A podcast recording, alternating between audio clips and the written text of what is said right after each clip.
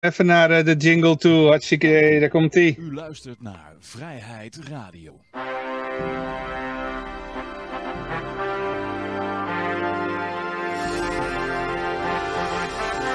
Ja, dames en heren, jongens en meisjes. Dit is weer een nieuwe aflevering van Vrijheid Radio. Leuk dat u luistert. We zitten hier gezellig in Café Libertaria. Met op dit moment eh, Peter, Jossi, Jan-Mark en Klaas. Ja. Hey. En eh, mijn naam is Johan.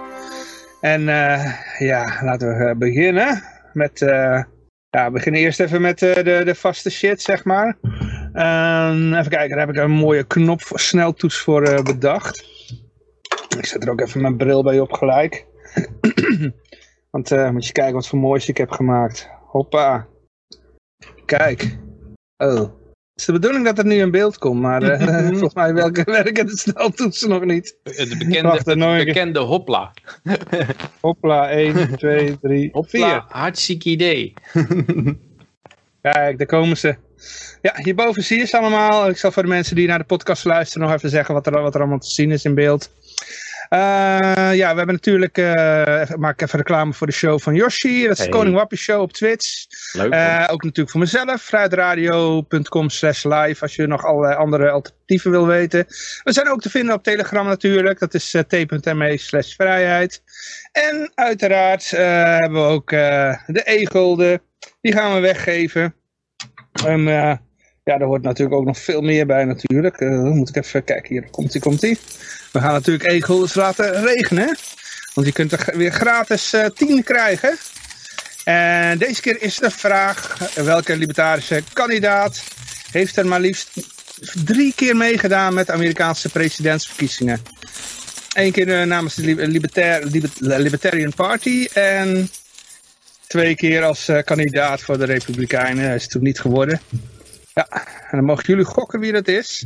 En dan is zijn naam dus zonder spatie in het midden. Dus Ron Paul aan elkaar met uitroepteken ervoor. en dan kun je e-guldens winnen. Flabbergast, die weet het. Uh, weet het al. Ik kan ook nog uitroepteken redeem eh Ron Paul doen. Nee, jullie, jij mag ook meedoen hoor, maar dan moet je wel een Twitch account hebben. Moet je even naar Twitch gaan. Ja, twitch.tv slash vrijheidradio. Ja. Dus, zodoende. Ja, eh, maar goed, ja, laten we beginnen met eh, het vaste blokje eh, goud, zilver, bitcoins en de staatsschuldmeter. Mm, Daar heb ik ook een hele mooie toets voor. Hey, hebben we de staatsschuldmeter weer terug? Oh nee, ja, die, die, die, die hebben we afgeschaft, sorry. Het gaat helemaal nergens meer over. Eh, Ja, ik kan de bitcoin er even snel doorheen gooien. Die stond die eh. Ja. exact een week geleden 1,12% hoger. We hebben de week een hoog gehad van 45.900 dollar per bitcoin en de low op 41.550. En we staan momenteel op 44.166 dollar per bitcoin. Ja, ja. ja, het is nu zo'n... eh, eh, ja? Mm, meerdere? Met het winkelwagentje. Oh, die, ja, ja, ja, ja, ja, ja, ja. Ja, ja, ja. Maar het is Ja. natuurlijk de vraag of hij nog lager gaat. Hè? Het is nu zo cru- cruciaal, want eh, hij eh, hij zit nou net een beetje tegen met eh, de 21 eh, eh, DMA, geloof ik, eh, te, te flirten. En daar kat- sketst hij dan meestal op af. Maar als hij dan, als hij nu niet een, mooie grote groene kandelaar omhoog maakt, dan...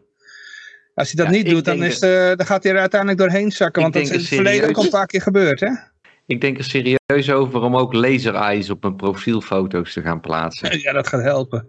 Want eh, om even ook een, eh, een knipoog te geven naar al die mensen die al vijf jaar lang met laser eyes lopen te lopen. Ik denk wel dat het in de komende paar maanden inderdaad gaat gebeuren. Mijn blik is op naar boven. Mhm. Maar eh, ja, we, ja, hoe moet ik ervan zeggen? Het is weer mooi vertraagd. Ik denk dat de NFT's er wel aan bij hebben gedragen dat we er nog een paar maanden langer over doen. Ik zag eh, die Ja, wat ik ook Schimmelpiemel, denk- zag ik, eh, en die ging, eh, die Madelon Vos. Met Madelon Vos. En ja. ik vond het Treurig- echt zo verschrikkelijk gewoon. Ik, ik zal even kort Ja. vertellen wat, wat er, wat er gezegd werd. Die, eh, die, eh, die schimmelpiemel die had het erover van ja, nou, twee jaar geleden was die. Eh, bitcoin onder de 6000 en die is er vijf keer over de kop gegaan. Dus als je er een ton hebt, in hebt gestopt, dan heb je nou een half miljoen. Maar ja, dat, uh, dat is dan wel een beetje goedkoop geld verdienen. Zou daar niet belasting over betaald moeten worden? Want, uh, ja, want, want je hebt dan een verpleester en, en die is gewoon, die is wel echt aan het werk. En ja, die Madelon Vos had daar gewoon geen goed antwoord op. Wat ze had moeten zeggen is nee. natuurlijk van, uh, ja, uh, wat, wat, die verpleegster, die verliest 7,5% uh, aan geld. Dus nou wil je ook nog de kans ontnemen oh. bij de verpleegster dat ze gewoon een deel van haar salaris in bitcoin kan stoppen. En dat dan daar gewoon op die manier nog kan compenseren wat de staat eigenlijk van haar afpakt. Dat had die Madelon Vos moeten zeggen. Want die Madelon Vos, ja, ja. die zei ook van ja, ik heb ook zes jaar in de pizzeria gewerkt. En, en van dat geld heb ik bitcoin gekocht. En dat is natuurlijk hetzelfde wat die verpleegster kan doen. Die kan natuurlijk een deel van haar geld, ja, behalve als die schimmel piemelt uh, het voor elkaar krijgt, dat er gewoon verschrikkelijk veel belasting over betaald moet worden over uh, wat je dan verdient aan, uh, aan bitcoin. Hij, stro hij, strooide er echt een heel erg treurig narratief over uit. Enorm uh, links, laten we het maar even zo noemen. Want uh, het was allemaal maar oneerlijk dat er iemand geld kon verdienen met geld en zo. En speculeren, dat voegt toch niks toe aan de maatschappij. Maar ondertussen heeft hij hoogstwaarschijnlijk zelf een hypotheek lopen voor zijn huis en speculeert hij dus ook gewoon. En dat huis is in het afgelopen jaar ook 20% meer waard geworden. Hm. Dus mag je dan ook geen huis meer bezitten? Is dat eigenlijk wat ze, onze Sander probeert duidelijk te maken? Ja, dat, is ook verduidelijk, toch? Je mag helemaal niks bezitten. Er is al, uh, nee, er is al precies, heel lang uh, een, een geleidende, nee, je hebt altijd die glijdende schaal. Het is nog genoeg. En mensen die een bepaald einddoel voor ogen hebben, die zijn continu bezig om dat bij te stellen. Eerst gaan ze een klein beetje over, de, over het lijntje en dan ben je ontevreden en dan mor je even en dan steeds stil en dan wordt het weer bijgesteld. Maar uh, een van de doelen is dat je niks bezit. Dus je, je hebt geen eigen auto, je hebt geen eigen huis, alles is niet van jou. Dus het is wel van iemand, maar niet van jou. Want voor jou is persoonlijk bezit niet een goed idee.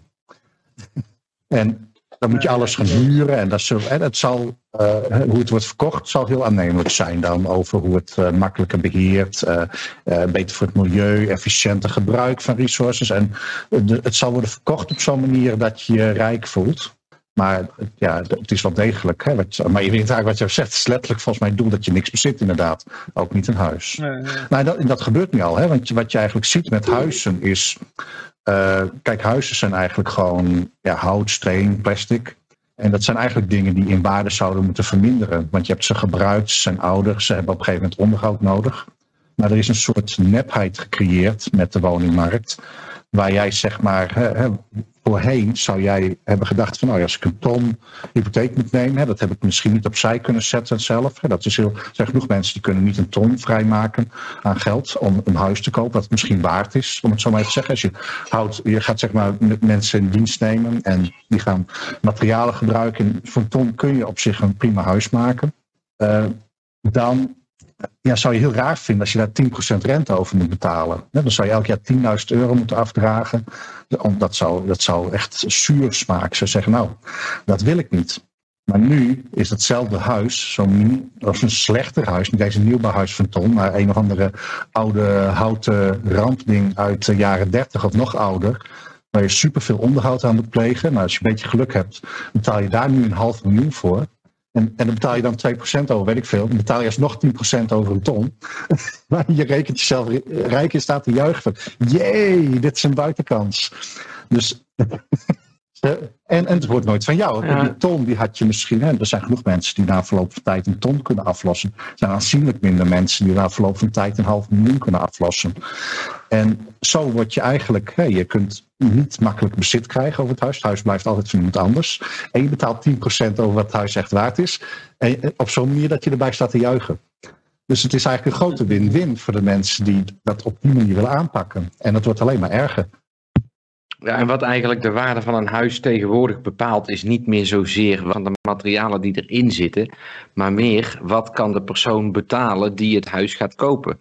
En omdat de, de leningen steeds makkelijker ver, verleend worden, omdat de, uh, de regeltjes steeds makkelijker uh, de, de, uh, ja. Ger, ja, ja, dat het zo geregeld is dat je dus het publiek. eenvoudig het geld kan lenen tegen een lage rente. Daardoor stijgen die waarde, stijgt de prijs van die huizen. Want er zijn te weinig huizen in Nederland. Dus Klopt. als je er een wil, dan zul je gewoon omhoog moeten gaan. Ook al is het huis dat eigenlijk niet waard. Ja, en ik stel dat dat doelbewust is. Dus je ziet al, dat zag je al twintig jaar geleden.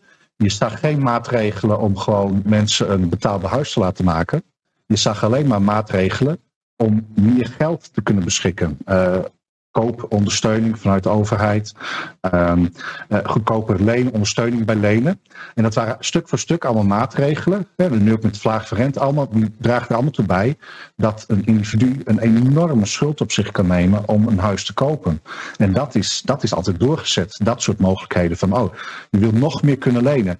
En ja, dat heeft niks gedaan aan het feit hoeveel huizen er zijn of uh, dat soort zaken. Want dat is hè, normaal gesproken, als je niet ja, de, de, boel wil belazeren, dan zou je gaan kijken van oké, okay, er is vraag naar huizen, we gaan huizen bijbouwen zodat iedereen gewoon voor een ton een huis kan kopen. Wie dat wil. Jongens, ik moet heel even interromperen, want ik hoor van de chat dat uh, jij niet goed hoorbaar bent. Nee. En ik, de, ik dat, ben was heel tien even minuten seconde, geleden, Johan. Uh, dat was tien minuten nu geleden. nog steeds, nu nog steeds, nu nog steeds. Uh, dus ik ga heel even uit in en uit loggen, dat duurt een paar seconden. En dan, als het goed is, moet je nu wel goed hoorbaar zijn. Dus uh, Klaas, ga je eens even verder praten? Hallo, dan, uh... hallo. Was ja. ik niet te horen? ja, je was wel te horen, maar je, je was niet goed te horen. Oké. Okay. Dus uh, dat, dat, het, het Skype doet af en toe moeilijk. Prima. Het goed dat het via moet heel ver ja. komen. Hè? En jij bent even onzichtbaar, hè? Dus ja. Vanuit de hemel. Ja, je praat vanuit de hemel. Kijk, uh... oh, we waren trouwens nog, ja, wil je nog even je, je, je dingen afmaken? Is dat nog in het verhaal? Nou ja, ik had wel een leuk verhaal gemaakt over de prijs van huizen, van ikzelf. Maar... Ja, we gaan trouwens zo meteen even met jou uh, weer terugblikken op jouw, uh, uh, ja, wat was het? De, de tien dingen, oh, hoe was het ook alweer? ja, de top tien, ja. ja. je had een top 10 gemaakt van dingen die nu nog heel gewoon zijn. Of tenminste vier, vijf jaar geleden toen je dat deed. Ja. die dan later niet meer gewoon zullen zijn. Daar gaan we het zo meteen nog even over hebben. Oké. Okay. Ja, maar we waren nog in de, de goud, zilver, bitcoins en de staatsschuldmeter. Uh, nou, staatsschuldmeter doen we niet, uh, doen even de olie. Of dit olie, is goud. Sorry, 93, 95 is de olie. Oh ja, dat is Zo, uh, olie. bijna 100. Nou, ja, deze. En goud is 1873 dollar per ounce. Komt dat door de Oekraïne, Peter? Ja, maar ik denk dat het toch ook ja, misschien toch al die hoge inflatie een beetje begint te bijten. En dat mensen denken van nou, misschien uh, toch maar eens wat goud gaan kopen. Wat dollars voor goud inruilen. Is uh, inflatie ook niet gewoon een wijs van wc in het verhaal? Zijn de mensen die inflatie veroorzaken? Oh, ik, ik, zeg altijd, uh, ik zeg altijd, de inflatiecijfers zijn mogelijk de enige cijfers die meer gemanipuleerd zijn dan de COVID-cijfers. Maar de, de, de, de, mensen die bepalen wat als officiële inflatie wordt verkondigd, zijn dat niet uh, direct of indirect dezelfde mensen die inflatie veroorzaken? Ja, ja, ook dat, dat nog, dat, ja. Dat ja. En ook mensen die, die de COVID-nummers vaststellen. Dus, uh... Ja, COVID, hebben jullie daar nog? Ik zou gewoon niet over hebben. ja. dat, nou ja, maar de inflatiecijfers die zijn altijd te laag. Ja, precies. Ik vind het heel frappant. Want uh, oh, kijk, als je naar je eigen uitgaven kijkt. Ik weet niet waar jullie je geld aan uitgeven natuurlijk. Maar ik koop eten en ik koop drinken. En ik koop energie en ik uh, moet ergens wonen. Maar die dingen zijn allemaal veel duurder geworden dan de inflatiecijfers. zou daar moeten aangeven. Dus of al die mensen hebben veel meer winst gepakt, of de inflatie is toch uh, wat meer dan uh, wordt verkondigd. Ik weet niet, hoe, hoe is het nou, ik heb, hoe, is in Nederland? Ja, hoe, is, uh, hoe is de energieprijs in Nederland afgelopen Ik wilde jaar, net zeggen, ik, ik heb hier dus, ik kan even vertellen dat ik momenteel de goedkoopste energierekening van januari ooit heb betaald. Oh. oh ja, jij wel. En ik had uh, mijn energierekening afgelopen maand januari was uh, in euro's ongeveer 36 euro. En dan heb ik een, dan ben ik aan het bitcoin minen hè, in mijn huis ook nog. Dus dat kost ongeveer 20 euro aan bitcoin minen. En dan heb ik 16 euro aan uh, koken. En, ah, ja. Maar jij woont niet in Nederland, toch? Nee, ik woon niet in Nederland. Nee, nee precies. Oké, okay, dan snap ik het. Maar hoe is het in Nederland gegaan met de energieprijzen afgelopen jaar? Zijn die ook uh, verhoogd of niet? Nou, gas is... Uh... Ja, die zijn behoorlijk omhoog gegaan. Ja. En dat is, uh, hoeveel is daarvan nep, zeg maar? Hoeveel is dat gewoon, ja, dat we nog meer moeten belasting betalen, zeg maar? Ja, er is ook energiebelasting bovenop gegaan. Maar ik denk ook dat de gasprijs is wel behoorlijk gestegen. Oké. Okay. En heb je het dan over 20%? Ja, ik hoorde laatst, nou, ik hoorde laatst van iemand die, uh, die had een huis ongeveer even groot als dat van mij. En die betaalde 1200 per maand aan, aan zijn gasrekening. Uh, in december. Dat was op de piek. Uh, maar dat is dan, die had dan zo'n variabele jongen genomen. Dan betaal je gewoon de dagprijs. Oh. Bij de meeste van die toko's betaal je, zeg maar, je een contract voor een jaar of zo. Maar dit is die, deze rekenen de dagprijs. Maar die had dus een rekening van 1200 uh, Kreeg je wel een gratis uh, iPad, hè? Maar uh, woon je dan in een kasteel of valt het wel mee? Nee, nee, dit is wel een vrijstaand huis, maar... Wel modern, met dubbel glas en zo. Niet, niet ja, dat, dat, dacht ik. Ja, dat was hij ook nog aan bitcoins maar... minen of dat niet? Oh, dat was alleen zijn gas, zei ja, ik, zag, ik had laatst een collega op de chat zitten en die, die zat ook eh, in zijn trui met een sjaal om in zijn huis. Want uh, overdag liet hij die boven de 15 komen. Jeetje. Ja, dat zijn vrouw thuis was, niet, niet boven de uh, of 17 Ik zit al heel de winter zit ik gewoon in mijn t-shirtje achter de computer hier. Het is hartstikke lekker warm, dus het is niet zo... hey, jullie in Servië gebruiken al onze ja, energie. Ja. maar een bitcoin miner produceert ook warmte. Ja, dat weet ik. Ja, dus dan, die kun je gewoon aanzetten. ja. Ik, mijn bitcoin, en hoop herrie. Ja, ik had in de winter, het is hier toch best wel uh, fors met de winter en vorstig. Maar met de bitcoin miner kon ik het al op 17 graden krijgen. Ja, okay. ja. dat was niet slecht. Nou, jij hebt ook een bitcoin miner. Ja, nou ja, vorig jaar heb ik dat gedaan. Maar dan, uh, ja, dat was dus letterlijk gewoon, als ik zeg maar de bitcoin miner uitdeed, dan werd het soms uh, 8 tot 5 graden in die ruimte. Zet ik hem aan, dan kon ik het nooit op 17 graden houden. dan hoef ik bijna niet bij te verwarmen om comfortabel te zitten. Ja. Uh, ik wil nog even aan het publiek vragen of uh, Klaas nu wat beter klinkt. Oh. ja, het staat iets te hard, denken ze. Het geluid staat Ja, dat, daarom ik had even wat filters uh, veranderd. Ik krijg heel veel klachten over het beeld. Klaas is niet in beeld. Ja, dat klopt. Ja, dat klopt. Dat, is, uh... dat, is ook een, uh... dat, is, dat geeft heel veel verdriet, zie ik. Hij, hij is hier in de geest, in de geest aanwezig. Oh, oh, oh, oh, oh, oh, oh. Maar goed, ja, we, we hadden jou trouwens erbij gehaald vanwege een, uh, je, had, je had ooit, uh, ik zal het gewoon even nu laten horen. Dan uh, kunnen we daar meteen mee in huis vallen. Ik zat het fragment van, even kijken hoor, van, oh was het nou vier of vijf jaar geleden dat je dat deed, weet je dat nog? Volgens mij was het 2018 zo uit mijn hoofd. Ah, oké, okay, vier jaar geleden. Ja, dus ik zal het even laten horen. Het duurt een paar minuten, dus um, okay. dus even een geluidsfragment. Ja, ja, ja. Oh ja, en suggesties van Klaas Ik, zal het, uh, zal ik, ik ga het lijstje nog even noemen. Ja. Dan, uh, anders dan, uh, dan krijg ik misschien dublures. Ik zal even met de top 40 jingle dingen erbij doen. Er komt in, ja.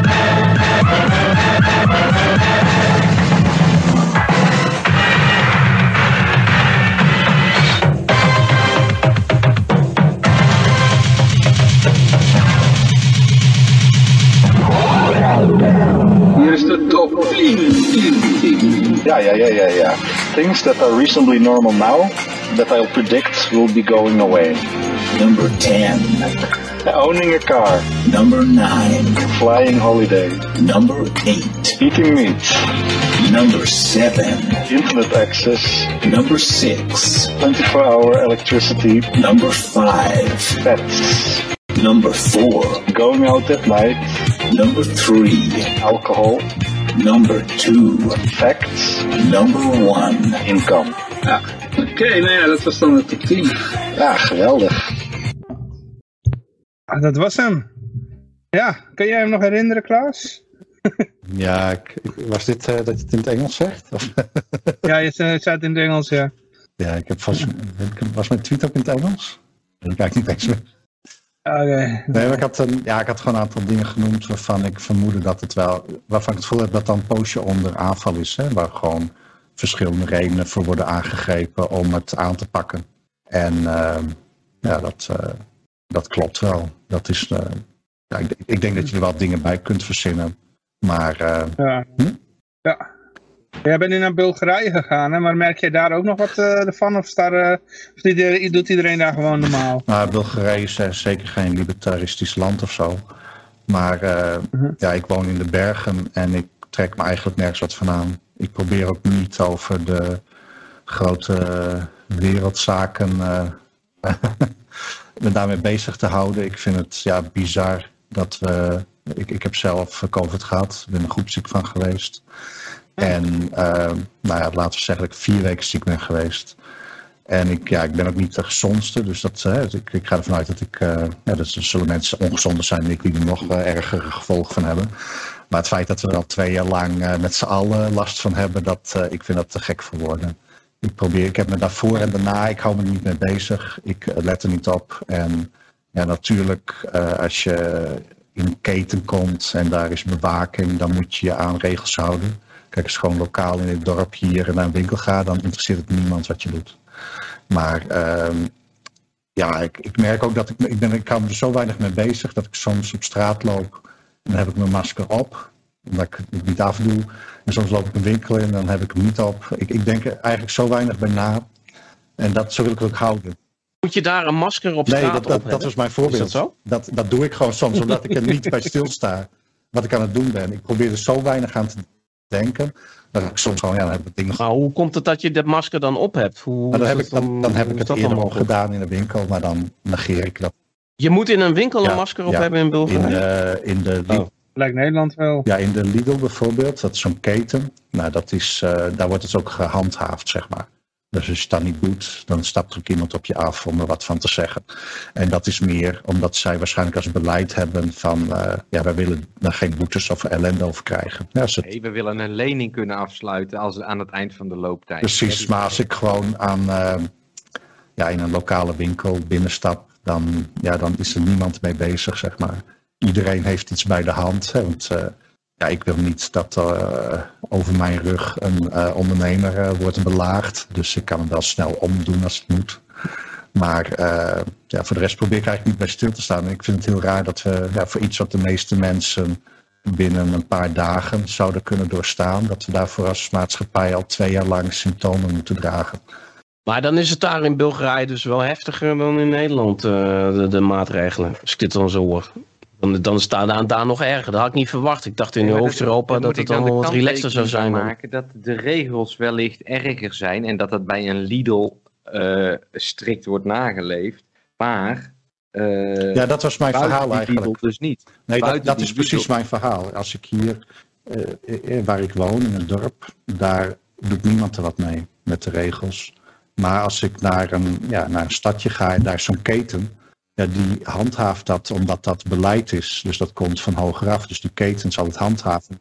Ja, dat begrijp ik, maar wij hebben ook Lidl in Nederland. Ja. Maar wordt het...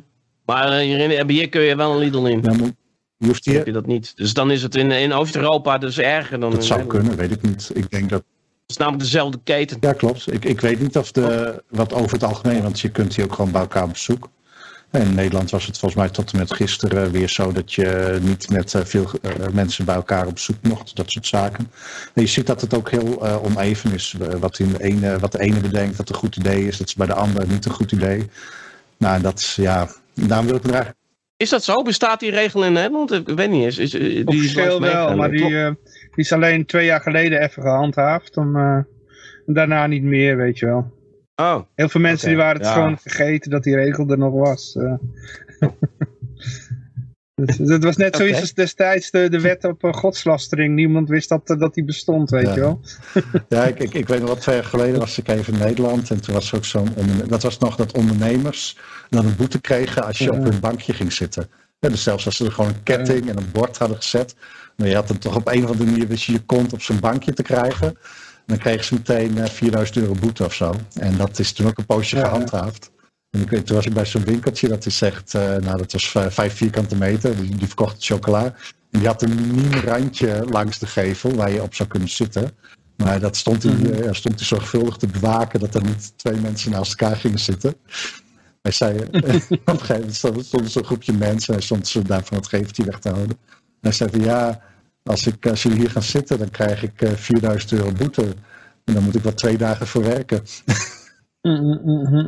zei hij om te onderstrepen hoe bizar die boete was. Want ja, zo'n winkelier, die, ik weet niet eh, hoeveel je verdient, maar waarschijnlijk moet hij daar wel Ja. twee maanden voor werken om zijn boete te kunnen dragen.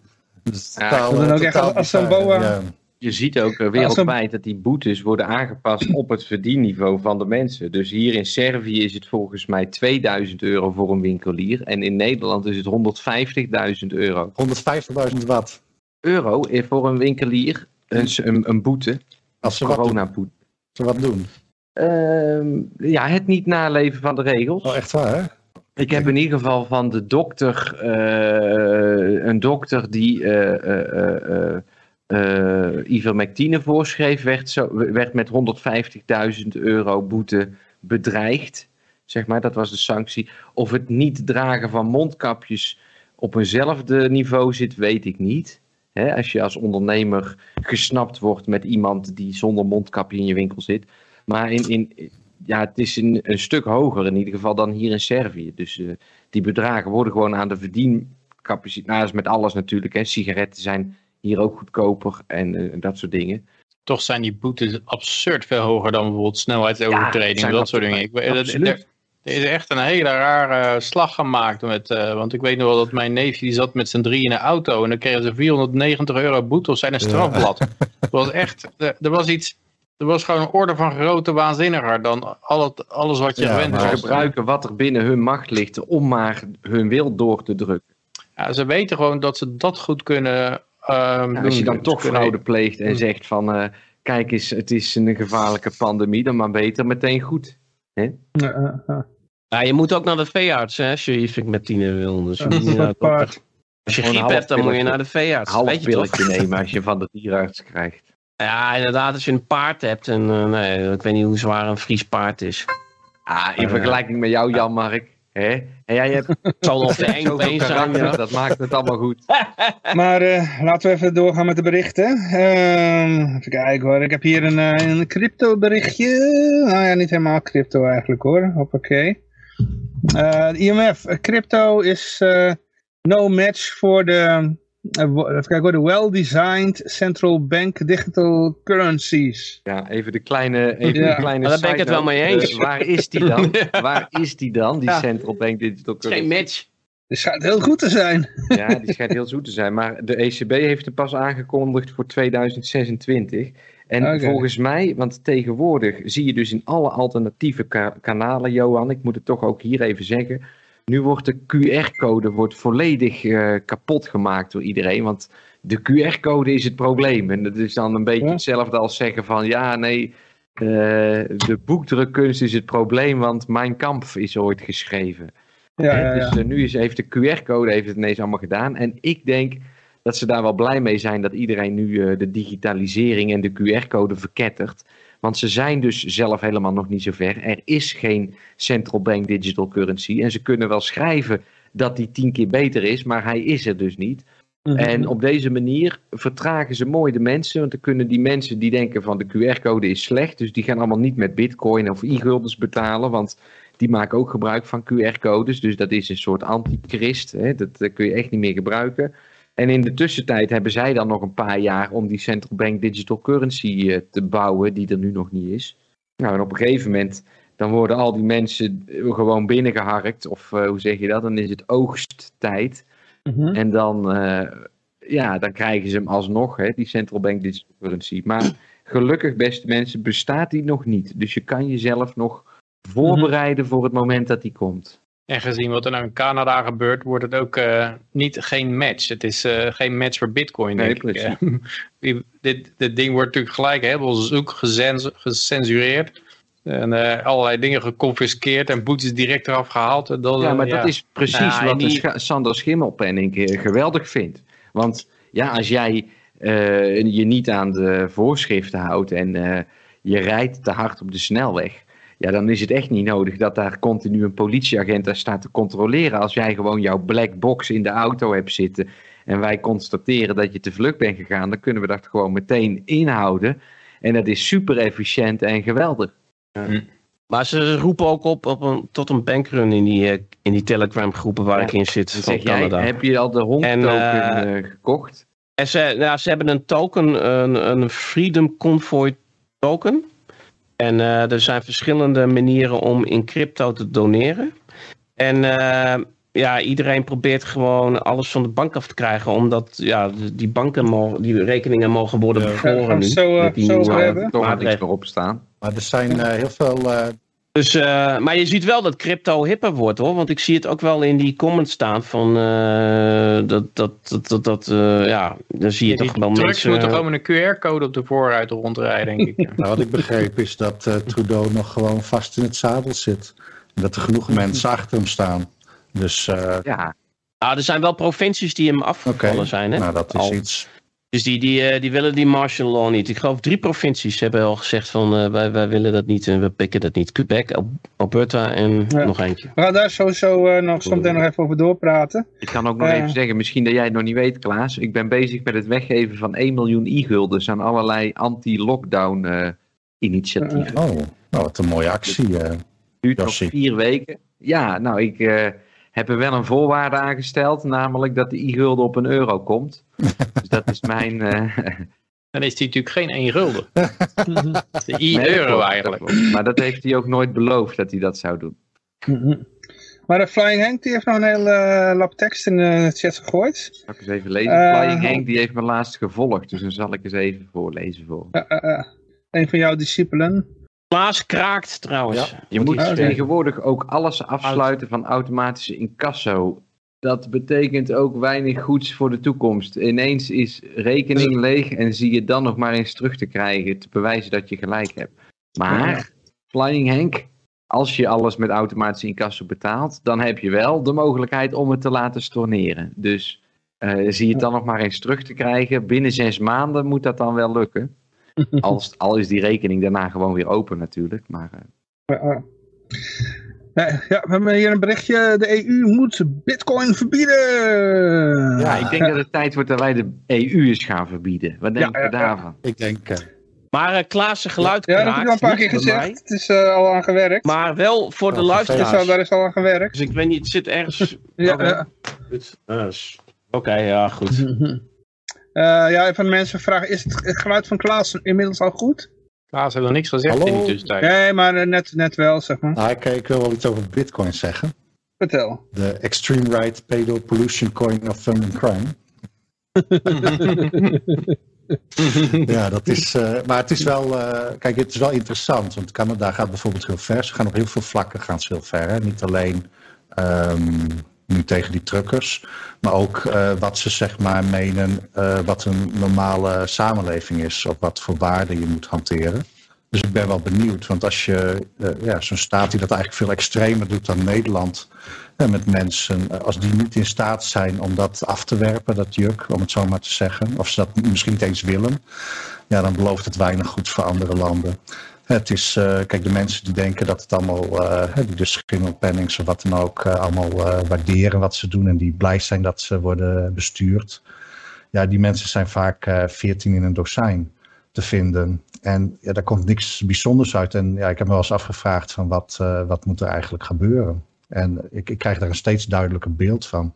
Ik heb, ja, deze uitzending. Ik weet niet hoe lang, we hier al mee, hoe ik, lang ik hier al mee doe. Maar ook alweer eens, uh, eens in de zoveel tijd ben ik hier uh, al meer, meerdere jaren uh, aan betrokken. En ik heb me in het verleden ook wel eens afgevraagd van wat moet er nou eigenlijk gebeuren. Dat iemand het gevoel krijgt van nu is het wel een beetje te gek geworden. Nou, kennelijk ligt die lat heel erg hoog, hoger dan ik had verwacht. Ja. ook bij mij is dat zo. Ja, en ik, ik, ik vind het echt ongelooflijk hoe dat het nog steeds geaccepteerd wordt. Ja, en ik merk aan mezelf ook steeds meer dat ik eigenlijk ja, eigenlijk ook geen energie of tijd meer aan wil besteden. Ik heb in het verleden wel eens gedacht van nou goed, het zou anders moeten, wat zou ik aan kunnen doen? Maar nu denk ik van ja, why bother? Het, het, wordt steeds banaler en bizarder.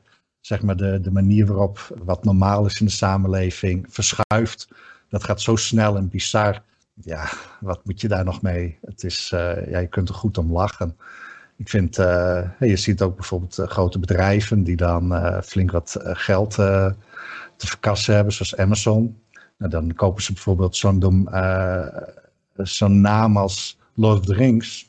Maar dan maken ze er iets van. En dan denk ik van, ja, waarom, waarom koop je dan die naam? Vraag ik me af. Om het helemaal te vergallen. nee, maar koop dan gewoon niet die naam. Ze hadden zich, want we hebben er 2,5, 2, nee 2,5, 250 miljoen voor betaald, meen ik. Ja, ik, ik weet dan niet hoe dat zit. Uh, ik heb wel zitten af te vragen, hebben, hebben al die mensen, zijn, zijn die, worden die allemaal, staan die, hebben die allemaal iets engs moeten doen of zo, wat op film is vastgelegd? Zodat ze kunnen Zeker. worden Zodat ze kunnen worden gedirigeerd om de meest onzinnige, rare dingen te produceren. Want waarom? Je hebt toch dat PRISM-programma waar al die bedrijven moeten komen opdragen, die geheime rechtbanken, wat uh, Snowden Ja, ja. Ik denk dat er zit ergens iets centraals in, want ze zijn allemaal, allemaal belachelijk aan het doen en het- dus zal het, moet het wel de staat Ja, en- zijn. Mhm. En ik merk ook dat steeds meer mensen die. eh, hè, we leven dan nu, we, zijn, we worden collectief. Hè, de meeste mensen eh, die zouden hooguit eh, ja, een kuchje krijgen of een weekje eh, niet wel zijn. Maar we zijn nu al twee jaar lang worden onderwerpen aan allerlei maatregelen. Eh, het financieel wordt, eh, alle, het leven wordt superveel duurder. Eh, alles wordt ons uit handen genomen om zelf sturing te kunnen geven aan ons leven. Maar ja, waar winden we ons echt over op? Nou, niet dat.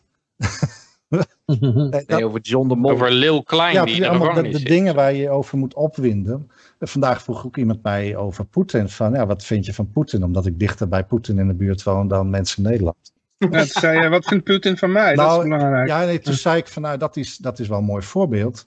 In je eigen land wordt er raarder met jou omgesprongen. Met jou qua financieel beleid, eh, qua bestuur, qua eh, sociale ontwikkelingen. eh, veel, op een veel heftiger niveau dan Poetin ooit jou zou kunnen raken.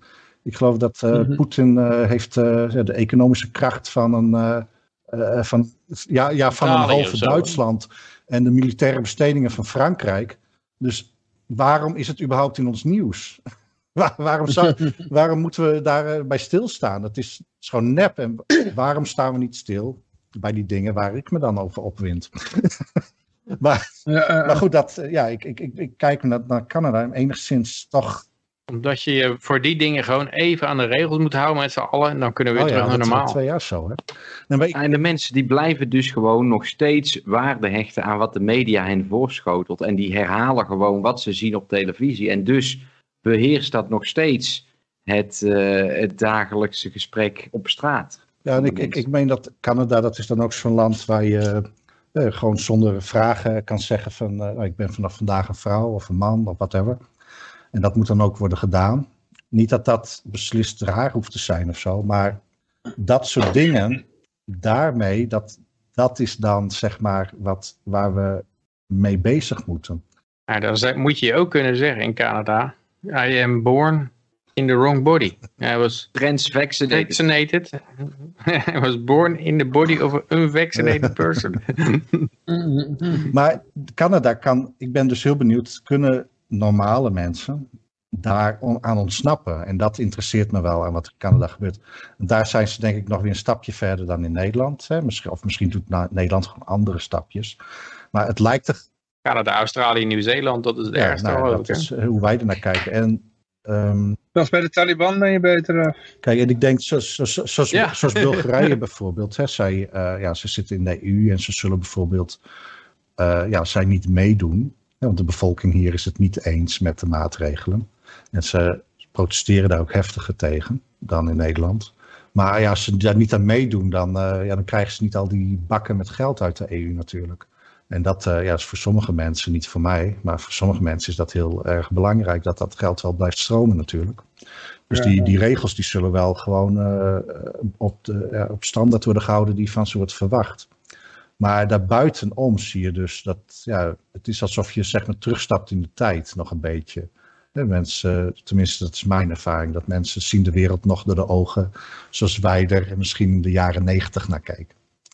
Zeg maar in Nederland. Hè, niet, bedoel ik niet jullie specifiek individueel, maar meer als, soci- eh, als maatschappij. Ja, ze hebben wat minder die eh, economische vooruitgang gekend die in het Westen wel is geweest. Die samen is gegaan met heel veel technologische... Ja, ik noem het, blijf het voor, vooruitgang noemen. Eh, Ja, het is eigenlijk cul- culturele achteruitgang. Ik merk dat bij eh, Oekraïne ook. Dat bijvoorbeeld dat hele idee van eh, dat een slachtofferrol je een hoge status geeft. Maar dat is een, bij ons is het een statusmarker. Als jij behoort tot een of andere repressed groep. Als je dat tenminste zelf zo kan, eh, kan eh, aanvoeren. En dat snappen ze daar gewoon helemaal niet. Ze snappen niet, wat kan je daar nou hemelsnaam, wat heb je daaraan? Wat, eh, om, dat zo te, om jezelf zo te presenteren. Je kan jezelf beter presenteren als succesvol. eh. Ja. Dus, eh, ja, dat, en dat, daar zie je ze van, van opkijken. Omdat ze niet doorhebben dat je dan van de overheid gelijk een zak geld kan krijgen als je tot zo'n zo'n groep maar dat is ook letterlijk zo. Want als je succesvol bent, dan mag je die zak geld afdragen. Ja, ja. Dus er is, er is heel wat bij gemoeid om niet succesvol te zijn. En als je, als je creatief of rijk genoeg bent, dan kun je dat ook eh, misschien beter regelen. Dus dat je net niet eh, voldoet aan die markeringen, waardoor je alles weer mag afdragen.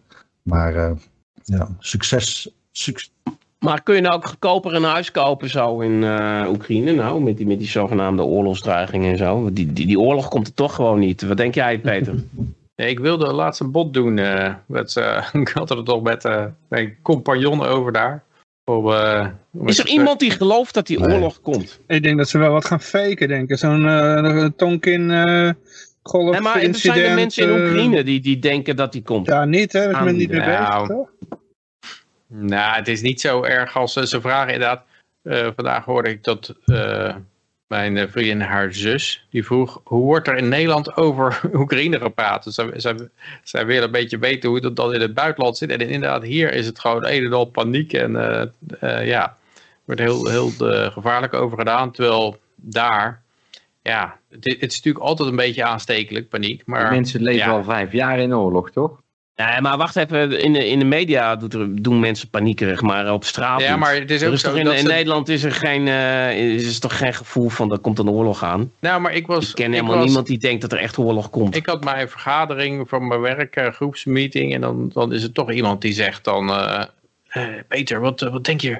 Komt die invasie er? En ja, mijn zus ook. Die kon er me over met die in- invasie aanzetten. En eh, ja, dan moet ik altijd zeggen... eh, ja, ik, ik geloof niet dat er een invasie komt. eh. En en het, het hele raar is dat... Ja, die paniek die is zo aan te zetten en ook weer zo uit te zetten lijkt het. Want dan zeggen ze gewoon ja... Ja, maar, maar kijk, die Zelensky die had dan 16 februari gezet, maar dat was ironisch bedoeld. En ja, het is natuurlijk een eh komiek van de origine. En, ja, en, en het was van het begin af aan hadden ze al gezegd, de Amerikanen, van ja, ook als het niet gebeurt, dan, dan hebben ze het gewoon afgelast. Want dan was het geen bewijs dat, dat ze het niet van plan waren. Gaaf. Ja, eh, dat kan je nooit bewijzen natuurlijk. Maar jij had het over een eh, buitenkansje om goedkoop vastgoed aan te schaffen.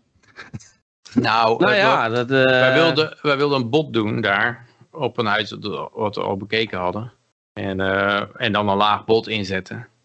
Maar eh, ja, het is nog even niet van gekomen. We moeten nog even wat dingetjes duidelijk hebben. Maar ik ben wel van plan daar wel te gaan kopen, ja. Ja. Ja, zelf denk ik dat ze misschien wel wat gaan faken, weet je wel. Net als de, de Weapons of Mass Destruction of... eh, weet je wel. Je, je, je had toch die, die gast die... ehm, waar, waar was het ook weer? dat filmpje dat ik vorige week afspeelde. Dat die, eh, dat die journalist de hele De State tijd... De State Department. ja, eh, de journalist de hele tijd tegen Matt Lee tegen de State Department. Maar er werd al dus verteld dat ze eigenlijk van uitging dat de Russen, ja, die zijn bezig iets te faken, weet je wel, Alex Jones-stijl. Met crisisacteurs. crisisacteurs. Maar het feit, het feit dat, dat, dat ze dat bedenken, dat ze, dat ze verwachten dat de andere kant dat aan het doen is, dat geeft natuurlijk aan dat we dat zelf al, dat we het zelf al een heleboel keer gedaan hebben, dit soort Ja. dingen. En, het, en een van de belangrijkste kandidaten is natuurlijk Syrië. Van, eh, ja, hij, hij bombardeert zijn eigen mensen met gifgas net toen hij aan het winnen was. En eh, Ja. toen moeten we op gaan treden. Dat- en, en er zijn een heleboel dingen. Ik denk dat, dat waarschijnlijk die, die eh, Alex Jones ook gelijk heeft gehad met crisisacteurs een aantal keren. Dat is wel best. eh. Ja. Maar in ieder geval mijn theorie is van stel ze, ze schieten gewoon een paar raketten op Rusland af. En dan eh, laat Rusland dat zien, hé, hey, we werden aangevallen. En dan zegt die eh, Amerika, nee, we zeiden al, dat, dat gingen False faken. Ja, Ah, het is zo, zo, zo dat nieuws. Ja, dat, maar dat is, dat is waar. Je weet helemaal niet Ja. meer wat er nou gebeurt. Het kan inderdaad van alle kanten eh, kan er gefaked nieuws worden. is ja. zo, zo. ja. En Amerika heeft een eh, geschiedenis daarmee, hè, met eh, al, al meer dan 100 jaar doen ze dat. En, eh, in Cuba deden ze dat, met Spanje, Ja, maar weet je wel. Hitler deed het natuurlijk ook. eh, dus Ja. ieder- iedereen doet het. iedereen Ja. doet het overal. want, je, want dat is het, eigenlijk het hele mooie eraan. Dat kennelijk kan jij aan je eigen bevolking niet verkopen dat jij een, een agressieve oorlog begint. Van wij gaan, je kan niet zeggen, nou we gaan Polen binnenvallen morgen.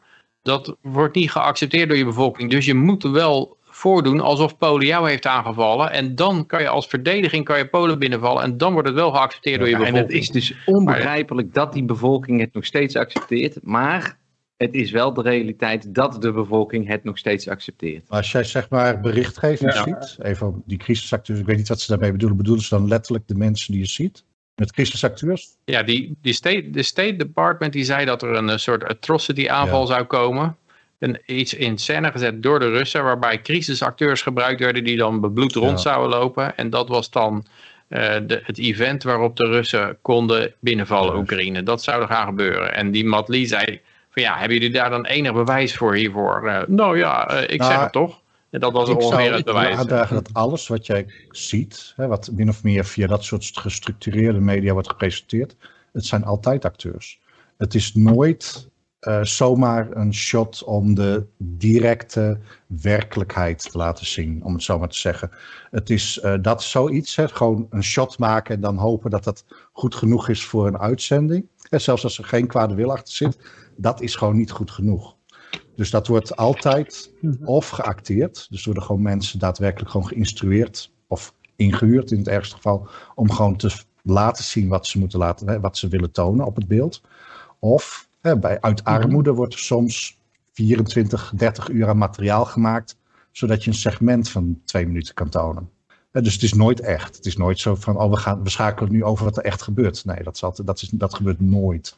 Want het doel is ook niet om dat aan ons te laten zien. er, er, zijn verschillende doelen. En wat jij net zegt met die, uh, met die acteurs, dan zit er ook echt een bepaalde narrative achter die je wilt verkopen. Maar uh, zelfs als dat niet zo is, dan is het die outlets die dat tonen, hun doel is om advertenties te verkopen of zo. Er zit, het is nooit jou informeren wat er nu precies exact gebeurt. Er, zijn weinig mensen die dat als doel mhm. hebben. Dus het is altijd geacteerd. Het is mhm. altijd nep. En dat, uh, ja, als je dat niet, als je daar niet mee hebt gewerkt, dan is dat soms heel moeilijk te begrijpen dat je nooit naar echte mensen zit te kijken. Dat gebeurt gewoon niet. Naar echte mensen kijken, dat bestaat niet. Ja, als je zelf naar je buren gaat zitten kijken, dat, uh, dat vinden ze misschien raar. Maar dat is misschien min of meer echt. En misschien uh, als er iemand per ongeluk zijn camera aanzet in een ver land en je gaat er door meekijken, dat is misschien echt. Hè, dat, die, die kansen bestaan. Maar als jij iets, eh, iets een media, als er mhm. zeg maar een outlet is die ook maar enig doel heeft, of het advertentieverkoop is, narrative verkoop is of whatever, of dat ze worden aangestuurd om dat te doen, het is allemaal fake. Je krijgt nooit echte mensen te zien. Het zijn altijd acteurs, of het is altijd gebaseerd op tig uur aan materiaal om precies dat shot te krijgen. Dan gaan ze, mm. en dat is de armoede, dan gaan ze, dan gaan ze shots maken, net zolang tot er toevallig iemand uh, precies de juiste uh, stap zet uh, die ze willen laten zien. En dat, ja, in die zin wordt het heel erg geconstrueerd en het is altijd nep. Ja. En wat niet nep is, zijn al die commentaren in de chat, want die gaat helemaal wild. Flying Henk wil Misschien zeggen over de MH17, ja. zegt Flying Henk. Ik weet niet of het gefaald is, want ik zag Mark echt toch aardig trots kijken. En hij heeft er toch weer een mooi monument voor neergezet. Dus blijkbaar succesvol genoeg voor een gedenksteen. Mijns inziens, hè, volgens Flying Heng dan, gaat het er meer om de handel eromheen dan wel of niet een oorlog. Eerst dreigt er zogenaamd oorlog en daarna zie je ze elkaar de handen schudden en gaan ze onderhandelen. We hadden ook nog eentje van JF, eh, dat de, de MH17 niet tot een oorlog heeft geleid. Maar ja, ik wil het toch een beetje betwisten, want in de Oekraïne is het in de afgelopen paar jaar niet echt uh, vreedzaam. Nee, maar het is natuurlijk wel heel erg in een bepaald gebied gelokaliseerd waar eigenlijk voornamelijk etnische Russen wonen. Ja, nee, oké, oké, dat uh, is zo. Maar om te zeggen van er is niks aan de hand in Rusland, nee. dat is ook niet zo. En dat heeft die MH17 ook niet per se veroorzaakt, want het was toen al bezig. Maar het hm. is wel, uh, ja, om te zeggen van er is, er is momenteel niks aan de hand in de Oekraïne, dat vind ik ook weer net wat te veel. Ja. Maar uh, over hoe betrouwbaar politici zijn, hebben we hier een mooi uh, berichtje over. Weet je nog die ene pro-crypto uh, burgemeester uit New York? Eric Adams? Oh ja, die wil dat je allemaal vleesloos gaat eten. Ja, maar die, die heeft het ook niet zo op crypto mining. ja, dan zie je het ware gezicht. De verkiezingen zijn voorbij. Hij zit in op het plusje. En één keer laat zich van een andere kant zien. Dus ja, het is even, even heel kort. Dus uh, we hoeven niet hier uh, bij stil te staan, tenzij iemand er nog wat over wil zeggen. Het is alleen van mijn top 10, volgens mij, de vlees-situatie. Uh, ja, ja, ja, dat ook. Ja, het is allemaal slecht voor de milieu-mining, weet je wel. Terwijl, ja, het is natuurlijk een, nou, ja, een verhaal. Maar goed, dat hebben we al vaker uitgelegd. Bitcoin, ja, vertel. Ja, dan, dat, als mensen dat zeggen, dan weten ze kennelijk niet hoe bitcoin werkt. Want bitcoin is, wordt alleen maar gestuurd door de mensen die het mijnen. Dus als jij mhm. een vinger in de pap wil hebben met hoe het met bitcoin gaat, dan moet je gewoon een miner, dan moet je juist een miner worden. Dan moet je niet uh, gaan klagen. Als je gaat klagen, dan worden het alleen maar uh, steenkool gestookte uh, miningmachines. Maar als jij dat wil veranderen, dan ga je zelf een miner maken. Dan maak je een uh, alternatief energiedinges waar je in gelooft. Uh, daarmee voed je dan die miner. En dan uh, met de energie die je over hebt of de warmte vul je wat goede doelen. En dan ben je, dan ben je de engel onder de bitcoin miners. Nou, en dan ga je stap voor stap ga je dat netwerk op die manier overnemen. Ja. Maar ja, je ziet ook al die, die miners gaan juist naar landen waar ze juist te veel stroom hebben. En waardoor, waardoor de prijs gewoon ja. goedkoop is. weet je wel, Bulgarije is, nee, bijvoorbeeld. hier is de stroom niet goedkoop. De, maar de, oh, oké. Okay. Nou, in ieder geval Oost-Europa. Dat is ook de enige kost die je aan bitcoin hebt. Ja, je zult hardware moeten hebben. Dat zijn ook kosten natuurlijk. Ja. Maar de energiekosten bepaalt over het algemeen hoeveel machines aanstaan. En uh, ja, hoeveel winst je maakt. Transnistrië. Daar is het goedkoop. ja, ja. Maar uh, we kijken ook nog meer berichten. Ondertussen, ja, dit, als er wat echt uh, iets in het chat wordt gezegd, dan moet je het even zeggen. Uh, ik kan het wel voorlezen, maar ik weet niet wat het over ging, want ik was naar mijn eten aan het kijken. Oh, de computers van een Fiat-bank gebruiken geen stroom, vraagteken. Nee, nee, nee. Helemaal niet. Nee, dus nee, wat ik laatst al zei, dat de Rabobank alleen al, die neemt 4900 mensen aan voor een bedrijf, een bedrag van, uh, twee, van een kwart miljoen euro om compliance checks te doen van de overheid. Dus dat betekent dat 200, die, die kwart miljard voor één bank in Nederland, dat is uh, allemaal energie die verbrand wordt eigenlijk. Want dat, dat is gewoon, uh, dat, dat representeert een bepaalde hoeveelheid uh, ja. ja. energie ja. en consumptie en materiaal. Wordt, dat wordt gewoon verbrand aan compliance. Uh, bij, de, bij de Rabobank alleen. En dan, en dan ik sta maar verbaasd, want dan kijk ik een krantje, doe ik dan open hier in Houten, een lokaal krantje. En er is een wethouder Hutse Fluts, die zegt dan, samen kunnen we de planeet redden. Over. en dan denk ik, man, er wordt alleen als één bank, de Rabobank, al een kwart miljard uitgeeft. Dat betekent dat alle banken bij elkaar in Nederland waarschijnlijk een miljard uitgeven. Dat betekent dat alle banken wereldwijd waarschijnlijk waarschijnlijk uh, ja, 50 miljard of 100 miljard uitgeven. Nee, ja, het zal er wel 100 miljard uitgeven aan compliance. Alleen. Ja, ik denk zelf dat het aandeel van Nederland de... iets groter is. Maar het is inderdaad, de mensen willen niet inzien dat hun geldsysteem eigenlijk het meest uh, onrendabel, nou onrendabel wil ik niet zeggen, want het is wel, het werkt goed. Hè? Sinds, uh, sinds lange tijd werkt het goed. Alleen er is nu iets dat beter werkt. En dat, uh, ja. En tot op heden hebben we inderdaad heel veel energie gestoken om maar die uh, papieren machine goed te laten draaien. En Nederland was daar gewoon ontzettend goed in. Uh, en, maar het kan nu allemaal veel efficiënter en makkelijker. En door te gaan, ik, ik, ik denk dat het ging over het stroomverbruik van cryptogeld en zo. Maar... Ja, dat zal het wel zijn. Maar ook als je rekent, wat gebeurt er als je zo'n enorme inflatie creëert met die lage rentes en wat die centrale banken nu doen, dan, ga, dan krijg je overconsumptie.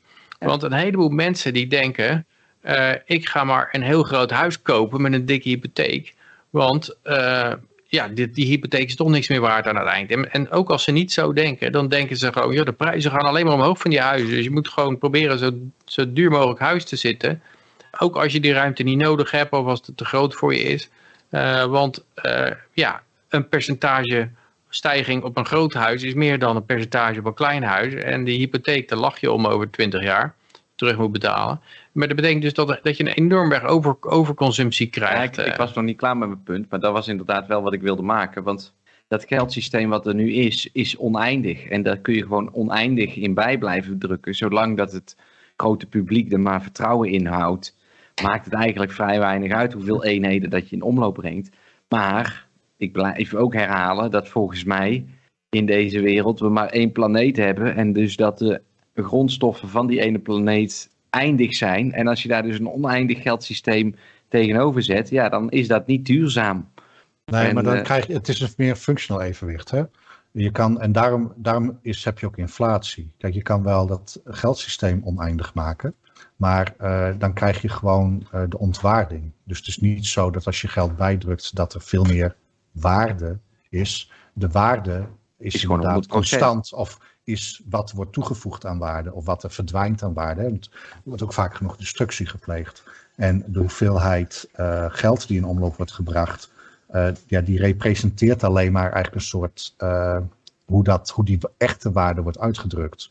Dus um, Ja, voor al- hm? De, de- meer geld op de wereld betekent alleen maar dat dezelfde hoeveelheid of een grotere hoeveelheid Nou. geld dezelfde hoeveelheid grondstoffen moet verdelen. Klopt. Wat, en het, het gevolg, heel simpel gezegd, is dat de mensen die daar eh, een vinger in de pap hebben, die kunnen het uitgeven. En de mensen die geen vinger in de pap hebben, moeten de last dragen. Dus het is gewoon een manier om op kosten van jou te consumeren. Ja. Dus het is, en, ja, en dan zou je kunnen zeggen dat de consumptie van die mensen is slechter voor ons dan onze eigen consumptie. Ja, want als we voor onszelf consumeren, consumeren we beter. Dus en dan zou Ja, je in theorie zou dat dan- ook verspillender kunnen zijn. Ja, je krijgt een enorme sturing in de manier waarop er geconsumeerd gaat worden. En als er besloten wordt op papier dat een eh, windmolen een goede investering is, dan Ja. stroomt dus het nieuwe geld naar windmolens. En dan Juist. Zitten wij ineens opgescheept met allerlei eh, vogels dodende, eh, microplastic afstotende betonblokken in het zand. Ja, precies. En En aluminium. maar wat je zei veel. klopt, het, het is allemaal Wat, eh, eh, een vorm van net. Ja, dat zei Jossie net. Van het, eigenlijk al het geldsysteem, ook de dollar, het is gewoon een soort fantasieland. Het Ook, is ook een bitcoin. Het is een afspraak tussen mensen waar ze vertrouwen in hebben. En het, is wel, het is wel een oplossing voor een probleem. Geld is niet overbodig. Want als jij vijf kippen hebt en je wil een bed. En, en dan, dan is het handig als daar een middel tussen zit. waarmee dat die vijf kippen een waarde vertegenwoordigen. en dat bed, zodat je niet ja, ja, ja. 4,5 kip hoeft af te rekenen.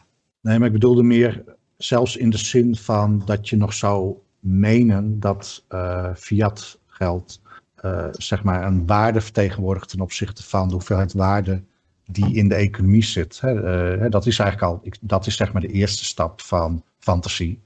Maar, hè, want er is geen intrinsieke waarde, in die zin is het fantasie. Maar ik bedoel daarbovenop, de extra stap is dat de, de, het beheer van het geld, de manier waarop zeg maar die representatie van de economische kracht, economische waarde, eh, wordt uitgedrukt in die fiat geld, dat is ook al fantasie geworden. De hoeveelheid die daarin zit, strookt ook al lang niet meer met de echte waarde die er nog in de economie zit, of de meerwaarde die wordt gegenereerd vanuit die economie.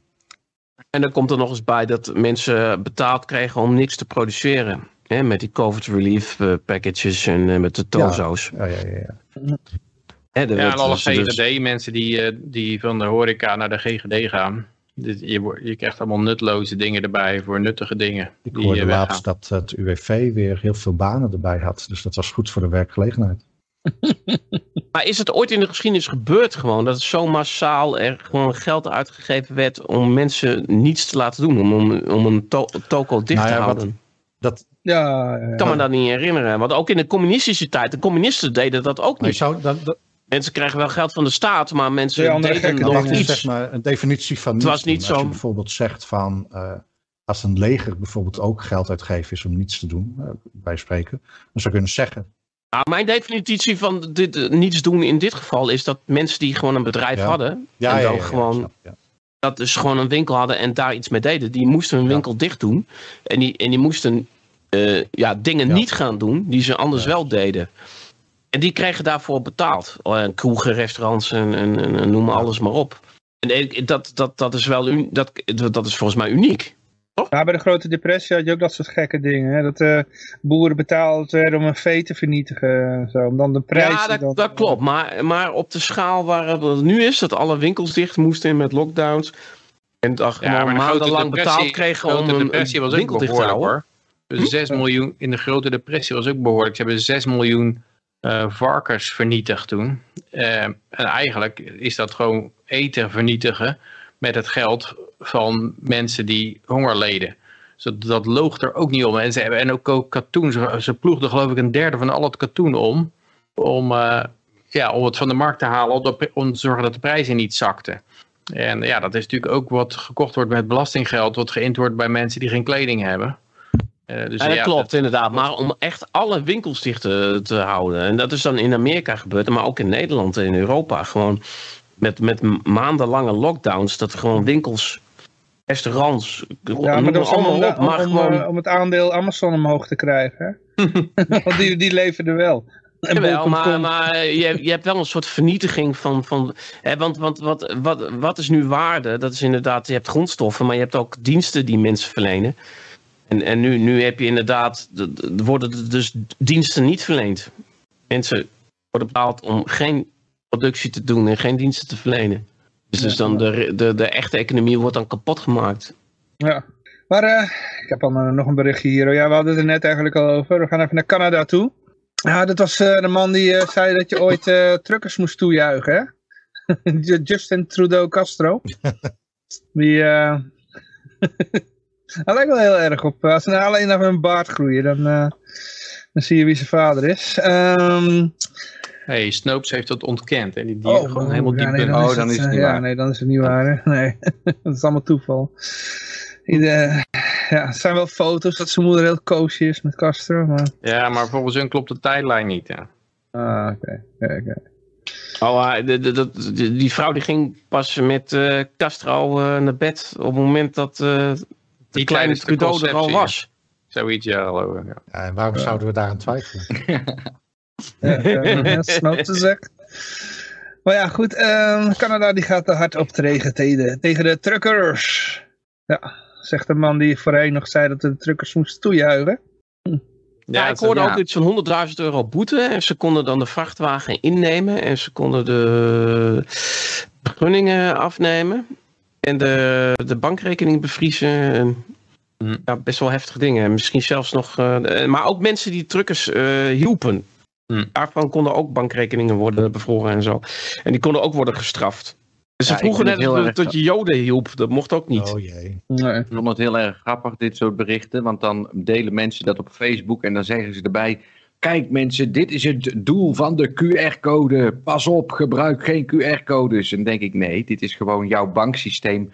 waarbij dat elke dag gehanteerd wordt. Want jij eh, hebt een hele lijst van landen... waar je op dit moment niet mee mag handelen. Dus die truckers die komen er gewoon bij.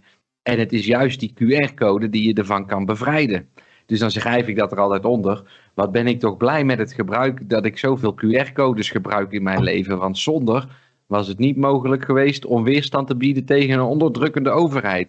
Al die mensen die, die, die nu pas in de gaten krijgen dat ze al jarenlang gevangen zitten, weet je wel. En die nu ineens gaan zeggen, nee, het ligt allemaal aan, eh, aan, aan dat het nu, pa- hè, nu, nu pas eh, gaat er iets fout. Nee, die, die bankrekeningen konden altijd al bevroren worden. Nou, ik, heb- Dus- ik, heb het, ik ben, maak me meer Ja. zorgen over de hoeveelheid mensen die gewoon wil dat de opstand in de gevangenis tot einde komt. Nou ja, dat is waar in de gevangenis. nou ja, wij zijn niet vrij in onze samenleving. Je bent niet vrij. Maar Oh, op die manier. net als ja. de mensen in de gevangenis heb je ook gewoon mensen die willen dat het weer terugkeert naar de rust. Dat de opstand van de andere gevangenen stopt. Zodat ze weer rustig naar hun cel terug kunnen. En dat, dat staat me enorm Ja, tegen. Dat is het doel. Mensen willen terug naar hun cel. Ze willen niet uit de gevangenis. Ze willen terug naar hun cel zonder opstand. Ja, precies. En ze willen, ze willen niet te horen krijgen dat ze in die cel leven. Want eh, die cel die mogen ze zelf, Nee, mogen dat- ze daar dat- bloemetjes in zetten. En het behang mogen ze ophangen. Dus het boeit het ze niet. even- Nee, het- heel veel Nee, mensen vinden het best. En dat is de ellende. En eh, En dat ze dan elk jaar bijbetalen aan een of andere oorlog op basis van massavernietigingswapens die niet bestaan. Joh, zolang zij het maar leuk hebben, is het allemaal normaal en moet het allemaal kunnen.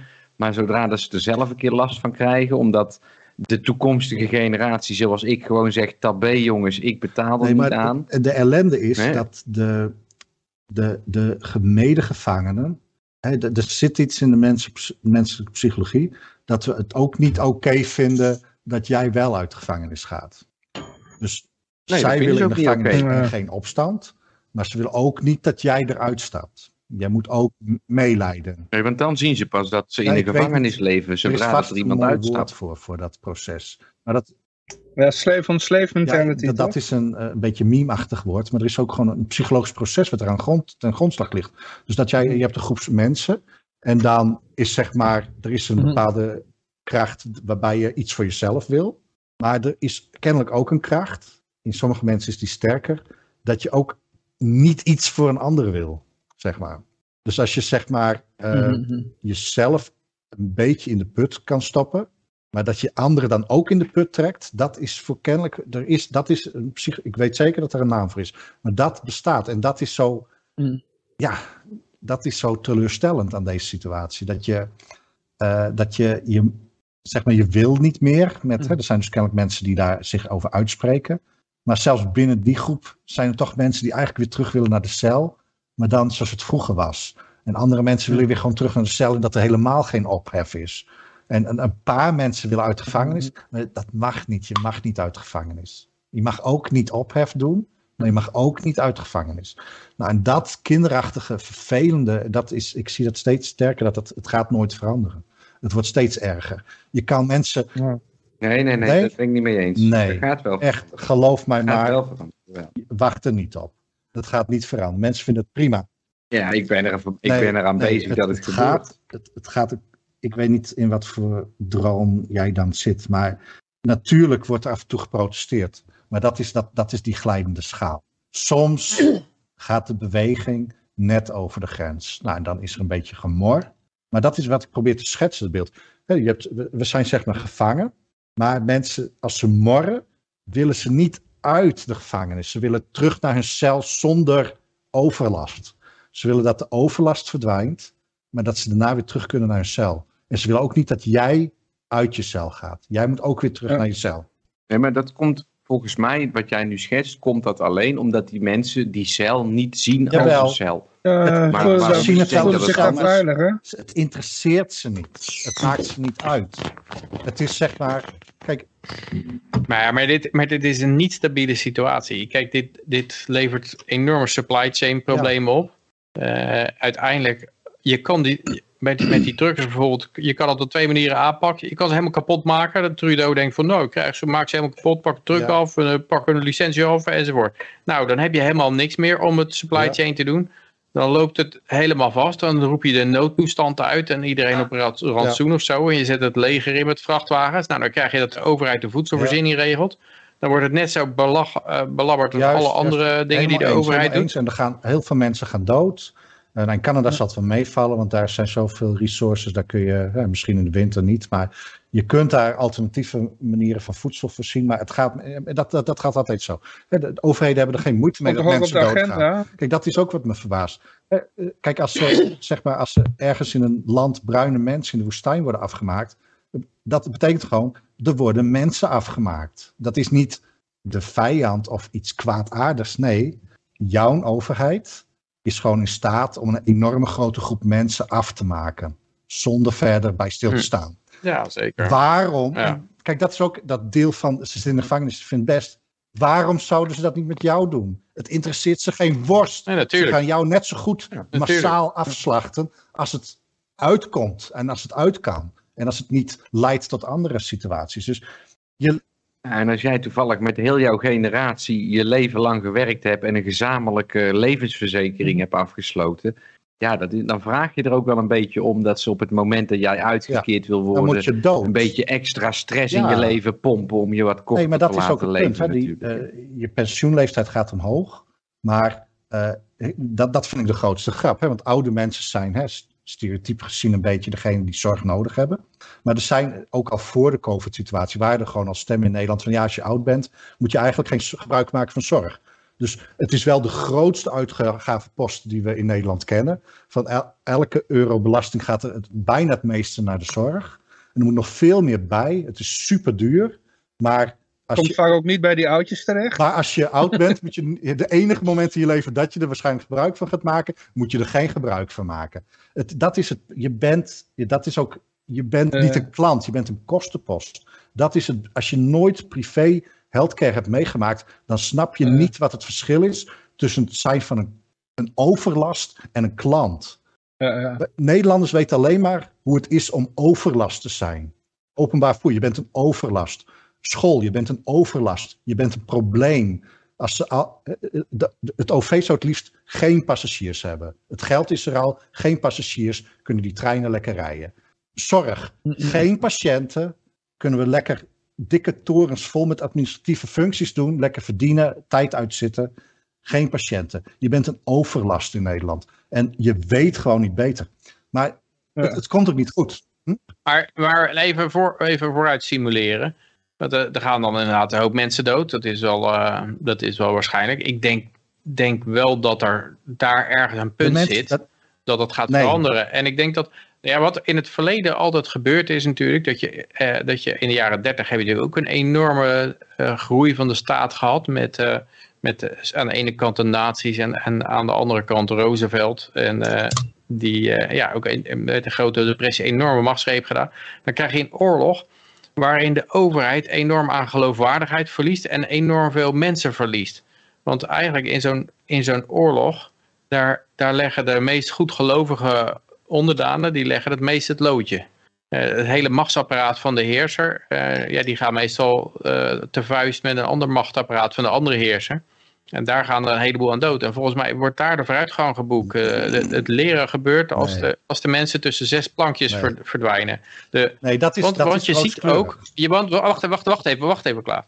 Want je ziet ook dat bijvoorbeeld in landen als Japan en Duitsland, waar de overheid het meest ge, werd, dat daar de economie het sterkste terugkwam. Ja, en, en, en Gewoon omdat er dan automatisch de meeste vrijheid ontstaat daarna. Nee, ik zeg niet dat dat een Juist, permanente nee, oplossing wordt. als jouw punt is Maar dat er dan een tijdelijke eh, ademruimte ontstaat, dan ben ik het helemaal met je eens. Dat Hmm. geloof ik zeker. Maar mijn punt is, mensen willen daarna weer gewoon terug de gevangenis in. Ze willen weer terug in hun cel. Ze willen dat jij ook niet uit de gevangenis gaat. Ze zeggen niet van, oké, eh, er zijn een groep mensen die willen dit nooit weer herhalen en willen gewoon geen overheid. Die gaan gewoon ergens anders wonen. Nee, dat mag niet. Jij moet ook mee terug de cel in. En je mag, en de Ja. over, Nee, ze zullen wel, maar Ja, ze zullen wel altijd zeggen, nooit meer. Dat, eh, dat is wel traditie altijd Ja. na dit soort dingen. nee, maar Dit dat nooit meer, dat, slaat, dat slaat nooit op de overheid. En er worden een hele hoop films over gemaakt. En uiteindelijk wordt het al zo verengd met die films tot eh, dat het alleen, alleen Dr. Fauci was of zo die de grote schurk was. En, eh, en, en als er dan een nieuwe dokter komt die ietsje anders heet, eh, dan is het weer oké. Dat is, eh, En dat mag je absoluut niet vergelijken. Dat komt dan Ja. ook weer waarschijnlijk.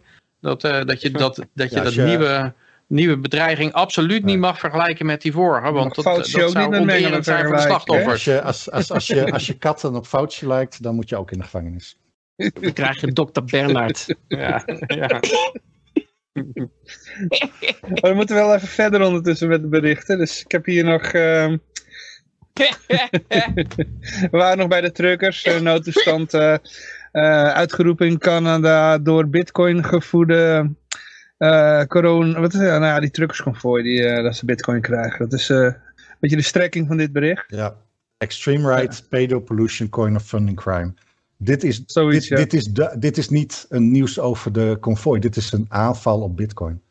Bitcoin moet... Ah, dat weet ik niet hoor. Dat Ja. komt van BTC direct. Nee. Dus dit is eigenlijk een Nee. beetje reclame voor bitcoin. Nee, bitcoin moet weg. En bitcoin Nee. moet weg om verschillende redenen. Bitcoin moet weg omdat het wordt gebruikt voor criminaliteit. Het is milieuvervuilend. En voornamelijk extreemrechtse mensen gebruiken het. Dat, Mhm. dat, dat zijn de aanvalsfactoren.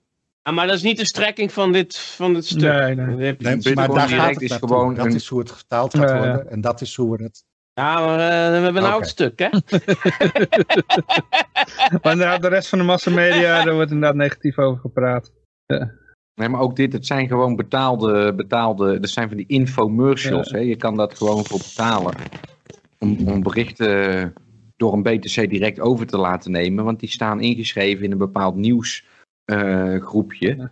En er zijn er mensen en die leggen gewoon 10.000 euro neer. En als jij een kopietje van hun nieuwsbericht plaatst op jouw website, dan krijg je ook een paar Mhm. tientjes. Snap je? En dat werkt in de bitcoin inmiddels ook zo. En je pikt ze er altijd heel makkelijk uit. Want meestal gaat het erover hoe Ripple stijgt. maar het zijn gewoon echt anti-nieuwsberichtjes. En het is wel het netwerk van die bitcoin wat het neerzet. En ook een nieuws.bitcoin.com doet daar aan mee, zeg maar. Die, die, ja, die willen nieuws zijn. En zo werkt het nieuws tegenwoordig. Ja, maar ik zit een beetje op, op die eh, sites van hun, van die activisten. En ehm, ik merk wel dat crypto, dat was wel iets wat continu terugkwam. Omdat het natuurlijk een eh, ja, gelddonaties, daar hebben ze dus dat gesodemieter mee gehad. Wat, Dat is wat de enige echte uitweg en daar blijf ik bij. En eh, het, het is natuurlijk niet de eerste keer, want het, eh, helemaal in het begin van die Kiona-crisis, toen was er ook zo'n sportschoolhouder die eh, in New York en die wou zijn zaak openhouden en die kreeg enorm veel geld om rechtszaken te voeren. En die bankrekening die werd toen stopgezet door de staat. En dat was nog ver voordat eh, we hier in Nederland dat gedoe hadden met eh, viruswaarheid en eh, blauwe tijger en dat soort dingen. Bij mij startte de bitcoin voor, voor, omdat Wikileaks zijn bankrekening was uh, geblokkeerd, kreeg ik de behoefte om naar Wikileaks geld over te maken. En dat deed ik uiteindelijk met bitcoin. Dat waren mijn eerste bitcoins. Mooi man. Ja, ja. Nou, ah, in ieder geval, uh, dus, dus, dus uh, ja, maar ik, ik zag dus wel een hele hoop roep om, uh, om crypto en crypto funding. En ehm, ja, ze hebben nu een eigen NFT of een eigen, ze hebben een eigen coin, geloof ik, de Freedom truc, Token zei je net. Token, token, ja, sorry was het. Ja. Maar je weet nog niet welke, welke blockchain ze ervoor gebruiken. En niet uit mijn hoofd, nee. Nee, oké. Okay. Nou ja. Dus ik, ik, kan dat wel opzoeken voor je van het, het, het filmpje waar het ja, er zijn verschillende wordt. tokens op verschillende netwerken, dus dat is dan even maar Misschien waait het ook uh, over naar andere landen, hè? want de, de, het zou wel een Ethereum de, de hele Freedom, de hele Freedom Convoy, dat, uh, dat idee waait nu ook over, hè? Naar, uh, zelfs naar Nederland. Ik was van het weekend bij trouwens. Wie er ook bij was, was Rogier, die zal ook al in de chat zitten. Ja, die zit overal op de nieuws hebben we Rogier, ja, ja. Rogier, de volgende keer moet je, die, heb, moet je e-gulden stickers op je jas plakken als je weer op tv komt. Ja. Nou, het valt me sowieso op als ik dan een beetje door die berichten heen ga. Dat is dat gewoon, um, ja, gewoon heel veel libertarische geluiden en, uh, en, geluiden over crypto, die, die zie je toch regelmatig terugkomen in comments. En, en uh, ik vind dat eigenlijk wel, wel geinig, moet ik zeggen. Van, uh... Het leuke is, als, als, als crypto zichzelf niet bewijst om waar je het moet, om moet gebruiken, of waarom je het zou moeten gebruiken, dan helpt de overheid ons wel een handje. Uh, ja. Om het duidelijk te maken. Ja, want... precies. Want het, het bevriezen van bankrekeningen en, en van GoFundMe en zo, dat is, dat is echt een, een, enorme push en een enorme reclame voor crypto. Ik denk wel dat, dat ze dit, ja, dit, dit nieuw, meegenomen hebben in de simulering. Dat, uh, hier hebben ze wel aan gedacht. Uh, dit, Zeker weten. Mm -hmm. Ja. Maar het is zo wel mooi hoor. Dan... En even nog leuk over die GoFundMe. Ja. Dat ze dus in uh, juni of juli 2020 op hun eigen Twitter kanaal met trots deelden dat ze een van de Chas medewerkers een moestuintje hadden gegofundmeed. Hmm. Okay. Ik weet niet of je dat nog weet, dat was dus ja, in de... anarchistenzone van de linkse Ja, precies. En er, was iemand die wilde een moestuintje starten en dat had hij dan via GoFundMe gedaan. En toen had GoFundMe op zijn eigen Twitter-kanaal, na het afronden van die succesvolle crowdfunding, geschreven, kijk eens beste mensen, wij hebben uh, de Jazzone uh, gecrowdfund. Weet jij nog hoe dat moestuintje eruit zag? Heb je dat, dat, daar waren ja, beelden van. Dat weet ik nog, ja. dus nu wordt op basis van het mogelijk veroorzaken van geweld wordt dus 9 miljoen ingehouden. Terwijl dat die Jazzone, die, die dus tot stand is gekomen met het gewelddadig overnemen van de plaatselijke politiebureau... Hè, uh, daarmee pronkten ze op hun eigen Twitter in 2020. Ja. Ja, maar in ieder geval, ik, ik wil dus positief zeggen. De... En in die, uh, die zone waren ook verschillende mensen vermoord hè, uh, tijdens dit ja, zelfbewind. Er waren ook meer zwarte Amerikanen vermoord, verhoudingsgewijs onder het bewind van, van die... dan, dan, dan uh, gemiddeld in, in, in Amerika waar ze zo tegen de keer gingen, inderdaad. Dus dat, dat was inderdaad ook wel opvallend inderdaad. Als, als zwarte Amerikanen had je meer kans dat je zou worden doodgeschoten in, in het BLM-kwartier. Dan, DF zegt hier nog, dat is niet waar, fake news, het was de Summer of Love. dat is vast een CNN-kijker. maar uh, in ieder geval wat ik nog wilde zeggen, wat, wat, ik positief vind, is van dat hele idee van die uh, Freedom, truck, uh, Freedom Convoy. Het waait nu over naar andere landen. En misschien daarmee ook het vinden met crypto, weet je wel. Dus, er is ook ja. een Canada e-coin, is er ook. Kunnen ze zo gaan ah, Tucker Carlson had het er ook over. En die... Drukker Carlson. Drukker Carlson. en, maar, en, die, en die ging dan, maar dat is dan toch Fox News, daar kijken toch heel veel mensen naar. En, en die zegt van ja, en, uh, ja, bitcoin is lekker gedecentraliseerd, daar kan de overheid helemaal lekker niks aan doen. En uh, zo kun je er mooi omheen werken. En uh, ja, dat vond ik toch ook wel grappig. Weet je wel, dat dat op een hele grote nieuwszender er op die manier over gesproken wordt. Ja, ik denk dat... Oké, okay, Regier zegt nog, uh, die zegt nog wat. Uh, misschien wil jij het even voorlezen. Hij was trouwens naar Brussel gegaan, maar hij kwam er zelf niet in. Dus, uh, maar dus... Rogier zegt, er zijn trouwens nog steeds Nederlanders in en rond Brussel en er worden boodschappen hier vandaan daar naartoe gereden. Ook, maar ook de plaatselijke bevolking overspoelde ons met eten, drinken en douche- en toiletmogelijkheden. Ja, Gaaf. ja. Heb je, Ja. wat is Mooi. Ja, ik denk eh, dat, dat, dat is het hele, hele punt voor de overheid, denk ik. Dat de steun die komt op een gegeven moment uit alle hoeken en gaten. En eh, onder de tafel en eh, achter de deur langs. En, en de overheid die, die wordt in alles tegengewerkt. Omdat de sleepdiensten die zeggen van ja, nee, we hebben geen zin om die, eh, die trucks weg te slepen. En dus er, komt, er, er komen, ja, al die kleine dingetjes maken wel uit. Die maken het voor de overheid stroop om vooruit te komen. En het maken het voor, voor de, de protesteerders verdacht makkelijk. Ja, en ik heb ook wel het gevoel dat, want nu zie je eh, met rassenscheden dat al die regels gewoon in één keer allemaal, eh, allemaal worden geschrapt. Oostenrijk zag ik vandaag ook gewoon eh, alle G's die worden geschrapt, de afstandsregels, de mondkapjes. Ja, ja. Oh. vanaf eh 5 maart kun je gewoon skiën. En er zijn al, van tevoren zijn er al enorm veel versoepelingen zoals het heet. Maar 5 maart is het helemaal klaar. En dan is, Is er alleen nog maar een, mij, een mond- Die, on- onder al die, al die nazi's posten, onder al die eh skireclames. Ja, ik denk dat, dat, dat, ik denk dat jij er inderdaad um, Cruciaal. was. Ja, ik denk dat dat cruciaal is geweest. Maar ehm, wat ik ook wel het gevoel heb, van kijk, straks komt het voorjaar er ook nog aan en zo. En dan, eh, eh, niemand gelooft hier meer in. Helemaal niemand meer. En niemand gaat zich er ook meer aan Dat houden. is niet waar. Is Ja, wel, nee, echt niemand Nee. gelooft hier meer in. En, en, Meer dan de helft van de Nederlanders. het maakt niet uit, dan is het dan nog overduidelijk dat niemand zich meer aan die regels gaat houden. En dat gaat gewoon gebeuren. En het ergste wat die overheid dan kan overkomen is als ze gewoon zien dat, het, dat niemand zich er meer aan houdt. En dat ze het ook niet meer kunnen handhaven. Omdat er gewoon te veel mensen zich er gewoon niet aan houden. En dan kunnen ze maar beter, denk ik zelf, zeggen van... eh, ja, ja, we hebben de pandemie bestreden met eh, veel succes. En, eh, Maar dat doen ze nu dus ook. en, we, er- schrappen, we schrappen de regels, want dan hebben zij... Kijk, het ergste wat hun kan gebeuren is dat, de, dat het volk zelf de regels gaat schrappen. En dat het allemaal een wet op godslastering wordt en dat niemand zich erbij aan houdt. Dan hebben zij namelijk... Ja, dan, dan, dan, zeg je, ja, dan laten ze eigenlijk gewoon zien dat die overheid gewoon door niemand meer serieus genomen wordt. Dan kunnen ze maar beter net van tevoren alles zelf geschrapt hebben, Ja, ja, ja. zogenaamd. Dat was, niet eh, vergeten dat er verkiezingen zijn hè, de koning bij het kleine prinsje. Dat is zo'n kinderboek. Het kleine prinsje komt dan op de planeet van de koning. En dan op een gegeven moment zegt het kleine prinsje van, ik ga weg. En dan zegt de koning, ik verklaar dat jij weg moet.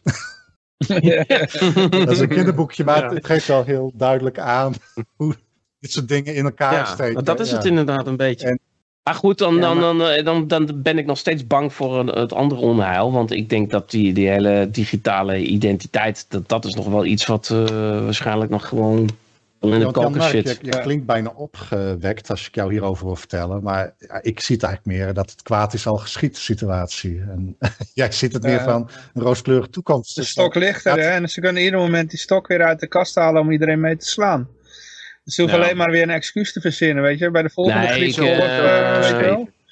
Ah, ik ben, nee, eh, gezegd- het is niet zo dat hier de, de vlag uitgaat. Zo is het niet. Maar ehm, wordt nu gezegd, omdat de Omicron variant niet zo dodelijk is, kunnen we tijdelijk de maatregelen weer even aan de kant zetten. ja, Nou, maar, en er staat er ook bij, maar eh, we houden rekening met het feit dat er in het najaar van 2022 eh, een, een dodelijkere variant zich opdoet. En HIV, Nou, hè? en dus HIV. Ja, nee, dat is nou door die prikjes weer, maar dat is weer een heel ander verhaal. Ja, Nou ja, goed, maar ik, ik, ik heb al zo vaker iets van gezegd. Van, eh, maar ja, ik, ik hoorde ook trouwens, er was een, eh, een vriend van mij die zei van ja, de- er was, eh, bij een vriendin waren ze aan de deur gekomen omdat ze iets gepost had op Oh, waar, ja, ja, en, maar toen dacht ik van nou, wat ik allemaal op Bevrijd Radio al heb gezegd, eh, dat ik nog niet mensen aan de deur heb gehad hier, dat is werkelijk ongelooflijk gewoon. Dus, eh, Omdat wij geen luisteraars hebben. Als die nummers ja van ik jou- denk dat die... eh, Nee, wat, wat, wat wij nodig hebben is een luisteraar die ons aangeeft. Dus bij deze. Want het, ja, ze zullen niet... Ja, dat gebeurt als je, als je bij geheel onschuldige vrienden en familie gaat su- suggereren om eens te luisteren. Dat is rapp- rapporteren. Facebook kun je rapporteren. de Ze werkgever. moeten ook een Vrijheid Radio rapporteerknopje maken. Rapporteer deze content. Waarom? Ik had dat Eh, maar goed, wat Klaas zegt, dat is natuurlijk een probleem. Al die lui, die zitten er ook allemaal nog. Al die rechters, al die politici, iedereen zit er nog gewoon. Ja. En ze kunnen gewoon eh, heel makkelijk gewoon eh, ons weer... eh, straks zijn die gemeenteraadsverkiezingen voorbij. Nou, dan kunnen ze weer gewoon ons eh, weer vast gaan zetten over eh, drie kwart jaar. En, nog wel, eh, en dat is misschien nog makkelijker ook voor ze dan. Ja, wat Dus denk ja. je nou, dat die gemeenteraadsverkiezingen, dat er nou opeens iedereen weer alles heel blij is met de huidige regering? Omdat, eh, omdat er versoepelingen versoepelingen er zijn vlak voor de verkiezingen. Zou dat werken? Nou, ik denk zelf dat ze iedereen naar de Forum voor Democratie proberen te leiden, deze gemeenteraadsverkiezingen. Zodat het lekker chaotisch wordt en dat al die gemeentes onbestuurbaar worden met allemaal nieuwe bestuurders die nergens verstand van hebben. Die alleen maar te lopen te zeggen, wij willen alles decentraal en het moet anders. Nou ja, en dan bij de Tweede Kamerverkiezingen, dan hak je dat erin zo. Nee, Nou en ja, Fiasco. deze- En wat me dan opvalt om- bijvoorbeeld, ik, ik, ik heb het gewoon bij, bij vrienden die al twee jaar kritisch zijn eh over, over het Kiona-beleid. En, en, de, en dan, maar ik zie hoe makkelijk ze achter bijvoorbeeld zo'n Mona Keizer of zo'n ontzicht aanlopen. Eh, die, die mensen, die hebben ons gewoon, eh, die hebben gewoon miljoenen mensen gedetineerd via de avondklok. Die hebben ons land kapot gemaakt met drie lockdowns. Die mensen die hebben al meer dan genoeg gedaan om in wezen gewoon normaal te worden ex geëxecuteerd als, als landverrader. Normaal. Maar die worden nou in één keer als, als een soort helden. En eh, nou, die Mona Keizer, die, die staat voor ons op de pres. Weet je wel, nou, het is onvoorstelbaar hoe vergevensgezind mensen zijn dan. Het is niet te geloven. Ja, dat, Maar dat komt omdat ze weten dat, dat ze ja, aan het verliezen zijn, zeg maar. Als er dan nog maar één strohalm is, eh, dan grijpen ze zich daar aan vast. ik- eh. mijn, mijn eh, thema dat voor zijn deze ook die uitzending, mensen die- die- het is, ze willen niet alleen zelf terug naar hun cel, ze willen dat de ophef stopt en ze willen dat jij ook in je cel blijft. Dat, de, Ik ga het een keer opzoeken wat daar, maar dat, dat andere mensen in staat zijn om jou, hè, als het ze zelf wat kost, maar dat ze in ieder geval kunnen voorkomen dat jij ook, het ook niet gaat doen, dat dat bestaat. Dat is gewoon een kracht en dat een deel van de bevolking heeft dat gewoon. Die is gewoon in staat van, oké, ik, Ja. eh, ik wil niet, dat jij, jij mag het ook niet doen. En dat, dat, zie je in de hele Maar daar, daar, was, daar was ooit een, eh, een grapje voor van iemand, dat was nog uit de tijden dat Amerika wat meer vrij, vrijheidgezind was dan Canada. En toen eh, was er een krabvisser, die had twee tonnen met krabs. En die een zat deksel en die andere niet. En dan vroegen ze van, waarom heb je één een deksel en die andere niet? En zei hij van nou, ja, dit zijn, zijn Amerikaanse krabben en dan moet je echt een deksel doen, want die klimmen er zo uit. Maar dat zijn Canadese krabben. En als er eentje probeert uit te klimmen, dan trekken die andere meer naar binnen toe. Ja, precies. Eh, Klaas, misschien kun je het eh, next level Stockholm syndroom noemen. Ja, ik, ik vind het best. Het, het heeft ongetwijfeld een echte naam. Maar dat is een heel ziekmakend iets. Want wat je eigenlijk doet, want wat, wat de maatschappij echt eh, zou ondersteunen en sterker zou maken, is juist dat je mensen die het anders willen doen, hun gang laat gaan. En er zitten heel veel gekken tussen. Misschien zijn wij wel de gekken. Maar er zitten sowieso heel veel gekken tussen. Dat als je die hun gang laat gaan, dan graven ze hun eigen graf. En dat is prima. Dat heb je nodig. Want als je alles op dezelfde manier doet, dan is het sowieso allemaal samen in de put. Maar je hebt juist nodig dat mensen het niet op die manier doen, zodat er nieuwe dingen. Dat is, eh, je hebt, eh, eh, zeg maar, evolutie is niet alleen maar iets wat in biologie wordt gebruikt. Het gebeurt ook met hoe mensen met elkaar omgaan, hoe wij ons leven invullen. Alles is onderhevig aan wetten en we zijn altijd onderhevig aan die balans. En eh, net zo goed dat er is altijd vrije markt. Mensen, dat, heel veel mensen snappen dat ook niet. Die denken, oh, vrije markt is een vies woord en dat mag niet. Nee, dat is niet hoe het werkt. Er is altijd vrije markt. Je kan bij spreken mensen, je kan mensen met handen en voeten ketenen en dan nog steeds zullen ze een manier vinden om toch nog iets te onderhandelen of iets te bewerkstelligen. Hè. Misschien is het bijna onmogelijk, maar je kan het zo gek niet bedenken. In Noord-Korea is een vrije markt.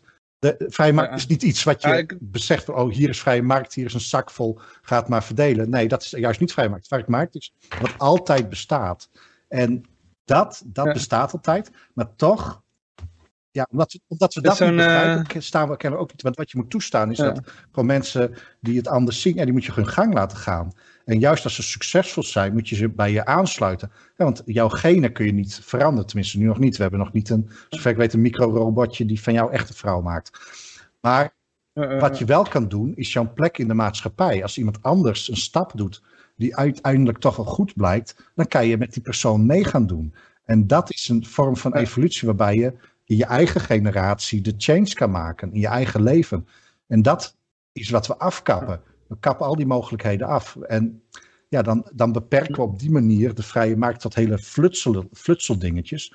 Maar je ziet dat daar zit de kracht. Hè? Want de, de vrije Ja. bewegingen van vele Hoorde- mensen. Ik hoorde dat van, ik hoorde het van eh, ja, onder andere Rod Chauffeur. Ik heb ook andere libertariërs die wel eens in de gevangenis hebben gezeten. Zoals Aaron Kokas, die, eh, die hadden het ook wel eens verteld. Van, eh, op het moment dat ze in de gevangenis zaten, dat daar toch nog vrije markt Ja, was, precies. weet je wel. Al is het alleen al mensen die dan... Nou, wat, wat de betaalmiddel vaak was, was postzegels. En dan kon je alles, dat werd een beetje als een munteenheid gebruikt. En dan kon je, waren mensen die verdienden dat door hun billen uh, ten dienste te stellen van andermans uh, behoeften, zeg maar. Uh, maar je had ook mensen die, die, die kenden een skill, die konden iets repareren. Of iemand anders die, die kon alleen maar Spaans en die wilde Engels leren. Dus nou, iemand anders leerde hem Engels. Of iemand anders die, was, die had ervaring met, met, met sport, met trainen, weet je wel, bodybuilding. En die leerde die anderen van hoe je het beste je spieren kon kweken. Dus er werd van alles gehandeld daar in die gevangenis. Een heel leuk interview met Rod Chauffeur daarover. Over zijn tijd in de gevangenis. Dus uh, ja, dus, uh, alles was te koop daar. Dus uh, drugs, noem maar op, seks. ja, ja. maar kon je daar ook een, uh, een O-ring kopen van 3 centimeter omdat je kranen niet deed? Dus. ja, ja, ja, alles kon geregeld worden. Ja, ja, ja. En ondertussen zegt de JF, die zegt nog misschien is dat woord dat jij zoekt, uh, Klaas, een mes, uh, wat een, een mass formation psychosis. wat? Mas? nee, dat is wat, uh, wat die Matthias de Smet meekwam. Uh, oh, wat, okay, wat Robert Malone heeft gekaapt. Ja, JF zegt dat in de chat. Ah, hij heeft het wel netjes gekaapt, hè? Hij heeft wel gezegd dat hij het gekaapt heeft. Ja, maar het is toch raar dat, dat, dat hij ging er zo lang over uitweiden zonder te zeggen dat het van iemand anders kwam. Dat het nou, nee, maar dat heeft hij wel gedaan. Hij heeft het wel gezegd, ja, maar, maar het duurde ja, even. Het duurde even. En nou, nou iedereen refereert eraan dat als van, uh, van die Mal uh, ja, ja, inderdaad. Smet is een beetje ondergesneeuwd. En, en hij heeft het een verkeerde titel gegeven, want het is Mass Formation Psychosis noemde hij het. En de Smet zegt, ik noemde eigenlijk liever uh, mass formation hypnosis. Want het is, psychose heeft hele speciale betekenissen. Uh, Oké. Okay. Mm, maar over gevangenis gesproken, we hebben hier een vrouw die heeft ook uh, kunnen ondervinden dat de vrije markt is in de gevangenis. En, uh, het gaat over een vrouw die heeft tien jaar in de bak gezeten in El Salvador vanwege miskraam. Oh. Ja, doe een beetje denken aan uh, die sketch van Parks and Recreations, weet je wel? Met die, iemand uit Venezuela, die komt dan langs. En die zegt van, uh, you overcook your fish, you go to jail. You undercook your fish, you go to jail. Always jail, weet je wel. ja. ja, het is heel triest. Heel triest. Ja, ik had het, het, het idee dat dit soort dingen gebeuren natuurlijk over de hele wereld in een heleboel landen. Mm -hmm. uh, ik bedoel, ja, Julian Assange zit ook nog uh, in de cel voor het knappen van een condoom, geloof ik. Of ik weet niet of dat daar de... Nee, dat is al ingetrokken. Dat ja, is al ja, die beschuldiging was vals. Ja. En... Uh, maar dit, dat dit in het nieuws komt, heb ik het idee dat El Salvador een beetje neergezet moet worden. En zoals Mexico altijd met genoegen alle schietpartijen belicht worden die in Mexico gebeuren, om de Amerikanen een beetje af te schrikken naar Mexico te gaan, volgens mij. Want ze, ze, ze, ze, zeggen nooit wat er in Chicago allemaal wordt neergeknald in een weekend. Maar um, als er dan uh, in Mexico wat gebeurt, dan, uh, dan zijn ze als de kippen bij. Ik heb het idee dat het, dat, ja, dat is iets wat ik tijdens het reizen gemerkt heb. Ook was ik keer in China in een museum. En dan beelden ze af van vroeger was het vreselijk. Hier uh, beeld van vroeger onder de keizers. Je werd gemarteld. Uh, je was niets waard voor de keizer. Uh, andere landen is allemaal vreselijk. En dan, dan krijg je zo'n zo'n concentratie dat eigenlijk enige goede punt is hier en nu onder jouw heerser. Dat is eigenlijk, je moet niet naar links, niet naar rechts, niet naar voren, niet naar achter, niet naar vooruit in de tijd, niet naar achteruit in de tijd. Want de toekomst is ook vreselijk, want uh, we krijgen allemaal klimaatcrisis en dat soort dingen. Dus het is, je zit gewoon helemaal ingesloten tussen uh, allerlei dingen die erg zijn. En dat, en dat moeten ze al in stand houden, dat moet onderhouden worden. En dat onderhoud is af en toe een berichtje over over de, de, de vreselijke toestand in El Salvador. Dat je niet denkt, oh, ik kan maar bij Bitcoin altijd nog naar El Salvador toe gaan. Mm -hmm. Maar eigenlijk is dit toch een... Uh... Oh ja, je kan het op verschillende manieren interpreteren als ik zo JF lees. Is ze vrijgelaten vanwege een miskraam? Of uh, is dat ze in de gevangenis omdat ze een miskraam had? Ja, Oké, okay, ja, zo kan je het ook lezen. Ik had gelezen dat ze een miskraam had gehad. En, en volgens mij staat het ook in het artikel want die miskraam die had ze gehad omdat ze hulp zocht bij, bij, uh, bij uh, medische ondersteuning. En ze werd, uh, dat werd toen een miskraam. En toen werd ze gearresteerd op verdenking van het afbreken van de zwangerschap. Oké. Okay.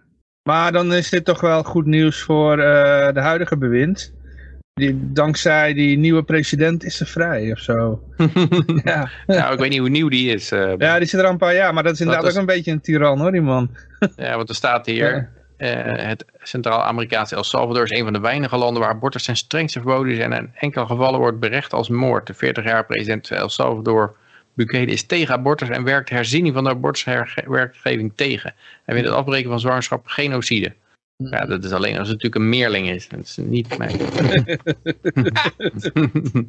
Eh, ja, maar die, man die, die is ook, eh, ja, er wordt allemaal heel juichend over gedaan, want eh, bitcoin, maar ik bedoel, bitcoin is daar, oh, nou ja, ik zeg bijna iedere uitzending, onder dwang opgelegd. Eigenlijk voor de bevolking, die heeft de vrije keuze om het wel of niet te gebruiken, maar eh, als jij een winkel binnenloopt en je zegt ik wil met die, eh, die overheidsapp betalen, dan ben je als merchant verplicht om het te accepteren.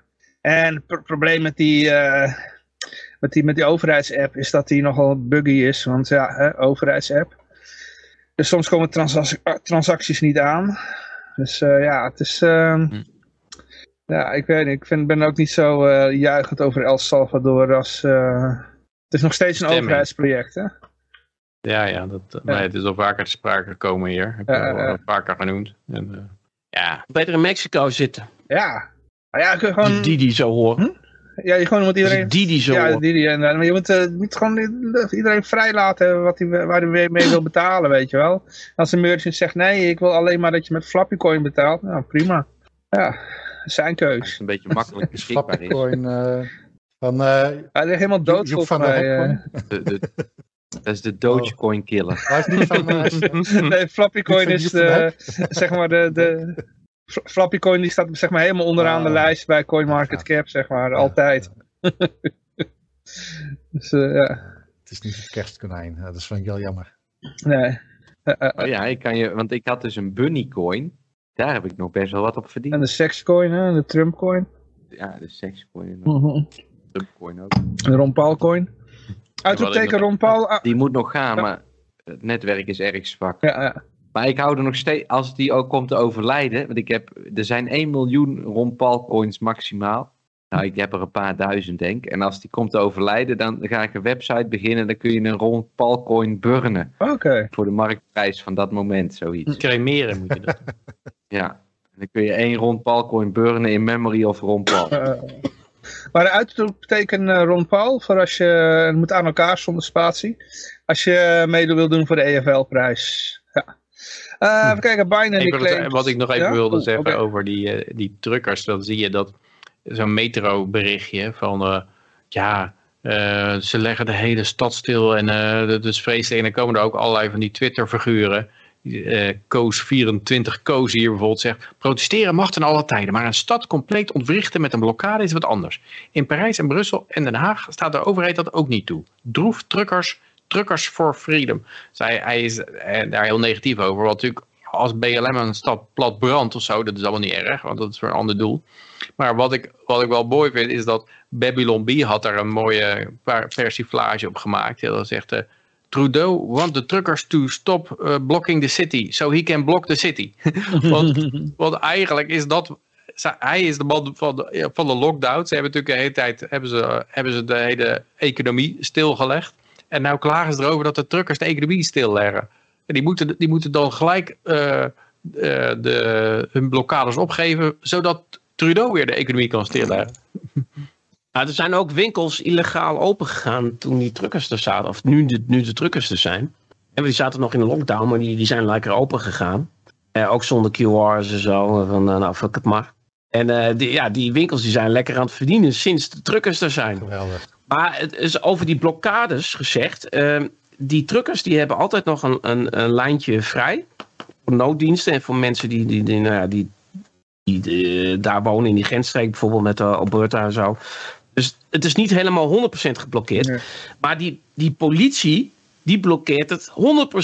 ja, ja. Die, die hebben een, want die willen dat die blokkade dan niet groter wordt. Dus er mogen niet nog extra trucks heen en nog extra. Maar het is eigenlijk. eh, is, het, Is het hun blokkade? zelf die. Ja, het is hun blokkade. Ja. Dus eh, ja. Maar het is ook inderdaad sch- eh, zo schunnig dat die Trudeau zegt van ja, het, het is. eh, de, ze mogen de economie die mogen ze niet kapot maken en Dat zo. mag En, ook alleen ik het doen. is- hij is twee jaar lang is bezig geweest de economie kapot te Volgens maken. mij, volgens mij En, eh, jaar. ja, dat, dat, Ja, ja. Ja, misschien al tien jaar, maar de laatste twee jaar nog extra. In, Is hij al zo lang aan de Ja, macht? Die is een jong Nou, hij is nog. wel, Hij, hij is ook van die jong eh, leaders of Oh, zo. Van World Economic, WEF, eh, ja, van dat Ja, klopt. Hij, hij en eh, heel veel van zijn partij zijn... eh, volgens mij heeft... ehm eh, Global Swap die had... ehm Klaus Schwab die had, die had hem heel, heel trots gezegd dat eh, Ja. daar de meeste eh, discipelen, discipelen van hem zaten, zeg maar. eh, bij het kabinet Trudeau. Eh, eh. Maar... eh, Het is een soort woke Hitler, is het eigenlijk. eh, oh ja, nou mag je uh, uitroepteken redeem eh, Godwin 1, 2 of 3. Oh ja, God, doe, Ehm, een Bi- beloning voor Biden. Godwin. Leuk. Ja, dan komt dat in beeld. Mensen mogen tegenwoordig eh, zelf Moet je ook gulden Eh. Ja, ja, ja, ja, ja, dan gaan ze de hele tijd Dan doen. moet je ze kopen en weggeven. doen we Godwin coins. Maar in ieder geval Biden claims, eh, nou ja, die claimt van alles. Van de demente man die eh, Waar loopt te mompelen. ik, waar krijg ik nou e-gulders voor, Klaas? Wat moet ik doen? Ja, er een Godwin is. Eh, eh, Ik heb eh, voor de Godwin heb ik altijd Ah, prachtig. Iets hoger. Ja, Oké. Maar in ieder geval, eh, Biden die loopt van alles te mompelen. Is dat eh, nog een moeite waard? Iets met inflatie of zo? Ja, eh Build Back Better. ik heb het Ja. niet gevolgd. Onze Biden. Uh, ik zal het even voorlezen. Biden claims uh, Senate uh, close to passing a huge spending bill uh, as inflation source. ja. Je moet even gaan scrollen, Johan. Dat is leuk, dat fotootje eronder. Even scrollen? Ver naar beneden. Big Pharma lies, Biden sucks, don't sniff me. Oh, ja. Die don't, die don't sniff me vind ik erg leuk. Iets, ja, deze, dat meisje.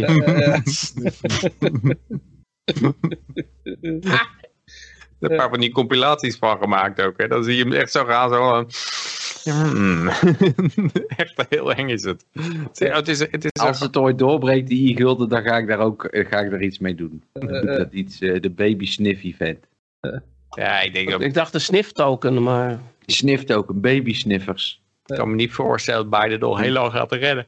Een NFT-series. ja, we hadden toch Beetje weggegooid inmiddels, geld, eh, denk ik. we hadden toch inmiddels ook wel verwacht dat hij uh, al lang uh, eruit gewipt zou worden omdat hij zo dement is. Maar uh, hij gaat maar niet weg. Beeld, beeld Ja. crack better. Is Ja. dat. Maar het is, Beeld krijgt maar Biden geeft wel aan eh, wat, eh, hoe laag... eh, Hij ging ook crackpipes uitdelen. hè. Beeld Laag krijgt de- beter. Uh, Klaas? nou, Biden geeft wel goed aan hoe laag de minimum eisen zijn voor de sokpop die we daar moeten hebben. Dat is, ja, ik- hoe gek moet het nog worden? Komt er een tijd dat er niet een volledig mens eh, komt te staan? Of al, alleen een oog? hoe gek? Alles, alles. Ja, maar, maar, Maar die, daar die eh, crackpijpen, hij wou crackpijpen, wou die gratis verstrekken. Hoe zat het nou precies met die crackpijpen? ja, ja. Ja, ja. het was samen met de heroïnenaalden of zo. Het was maar het rare is natuurlijk dat bij, bij heroïnenaalden kan je nog zeggen, ja, die schone naalden, dan krijg je minder verspreiding van ziektes en zo. En de, de, ja. ja, dan hebben ze een, in, Californië, in eh, San Francisco hebben ze nou ook een soort overheidsdrugsgebruikgebied gemaakt. Hè? Een soort gedoogzone waar je gewoon lekker eh, kan, eh, kan trippen. Heerlijk. En, eh, en die crackpipes ook, maar eigenlijk crackpipes, dat is een beetje onzin dat je daar, eh, dat je de, de, ja, daar, ja, is eh, verspreid tot covid of zo, als je een crackpijp herbruikt of zo van iemand. Of, Nee, dat is echt faciliteren van eigenlijk. ja. Ja, daar werd natuurlijk uh, breed ophef over gemaakt, over, uh, de, dan gaat je belastinggeld naar crackpijpen toe. Dan ook met zo'n zoon natuurlijk. ja, dus uh, weet toch weer altijd een manier vinden onze familie te bevoordelen. was ook zo'n zo grapje dat, dat uh, was al een heel oud grapje van mijn vader, die maakte dat ooit, dat, uh, dat, uh, dat had de burgemeester, die had de wethouder aangenomen, die was zowel ja, zwart als lesbisch, als gehandicapt, als transgender of zo. En, uh, ja, dat, en toen, om alle bokjes te vinken, toen zei zo'n een zo'n gemeentelid tegen die andere, hij weet altijd weer manieren te vinden om zijn familie erin te krijgen. Volgende berichtje, Johan. Ja, ja, ja. Uh, berichtje uit Servië. Dat is een, een andere Build Back Better ding uit Servië, zie ik hier. Ook zal maar even erbij halen.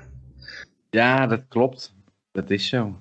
Er was een, uh, een uh, even kijken, de, de Center for the Fourth Industrial Revolution is geopend in Belgrado. Oh, jakkie. Ja. Maar goed, kunnen ze heel veel afdwingen of is het maar gewoon een praatclubje? Nou, ik neem aan dat ze wel redelijk wat kunnen afdwingen. Ja. Oh. Want eh, Servië die staat ook open voor China. Ehm, en ze horen nog niet bij de EU. Dus die, die pakken overal de deeltjes wel mee. Dus jij hebt binnenkort ook een chip in je hoofd. eh.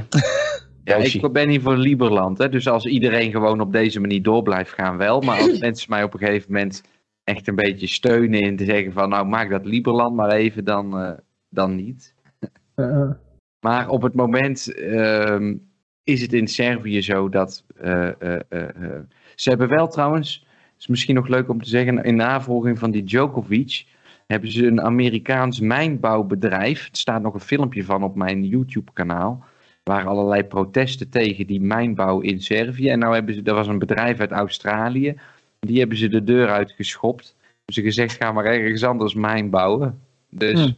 ze hebben nu een, ja, ook daar, dat zijn, het gaat om een heleboel geld aan, eh, hoe heet het ook alweer, voor die elektrische auto's? Lithium, denk ik, hè, batterijen. Nou ja, eh, Lithiummijnen hebben ze hier. dat was toch een Chinese lithiummijn? Die, daar waar ophef over was? Die Nee, dat was Australië. Ah, oké. Maar ook zo'n World Economic Forum.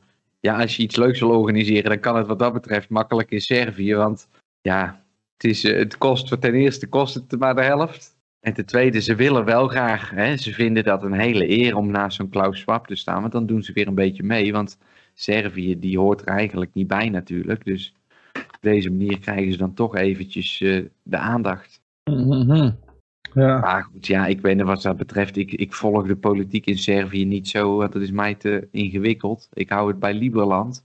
En dan komt het wel een keer, denk ik dan.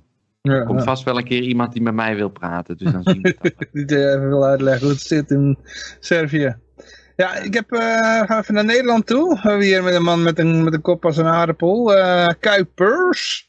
Ik denk dat hij een beetje de, de kop van Jut aan het worden is. Hè? Ik zag hem laatst op de. Ik had een fotootje gedeeld dat ze hem op de krant hadden afgedrukt.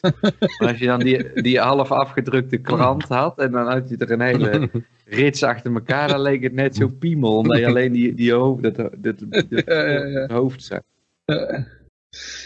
Maar eh, ja, hij is een beetje de kop aan, van Jut aan het worden, denk De ik. dikpik. De dikpik van de overheid. Ja, wat het erg was, dat het- daar kwamen dan weer wat eh WOP-onthullingen, e-mailtjes naar boven. En daar werd de term gebruikt, de, het Nederlandse volk een worst voorhouden. dus dat is, eh, nou ja, zo wordt er over je gesproken. Dat is, eh, dat is ja, dat is eigenlijk alles wat je moet weten. Van de, ja, wordt je een worst voorgehouden. Dat is nu, nu eh, de, worst, de worst komt eraan binnenkort. Volgende week vrijdag geloof ik of zo. eh. Eh. Ja, er waren ook allemaal Ja. grondrechtsschendingen en zo. En nu mag het in één keer wel gezegd worden. En ze hielden dingen achter. En er kwam in één keer een hele, ja, iets wat, wat Virus Waarheid continu al, al, al, al twee jaar lang zegt. Dat in één keer staat er nu met dikke koeienletters in de krant, weet je wel. Dus, Ja, ik vind het ook ongelooflijk, want we hebben dat WOP-verzoek gehad met die. Ja, ja. ehm, dat er meer mensenlevens eh, meer, of levensjaren zijn vernietigd met opzet. Er bewust voor gekozen eh, door, door lockdowns in te voeren. Eh, per saldo gingen er dan meer levensjaren verloren. En dan zou je zeggen, nou dat is massamoord en dat is bewust. Eh, En dat is, eh, en dat is eh, best wel onsympathiek van onze heersers. Maar eh, daar werd, werd helemaal niet over geluld. En nu, nu is het over een, ja, een worst voorhouden. Ja, dat is dan allemaal heel erg.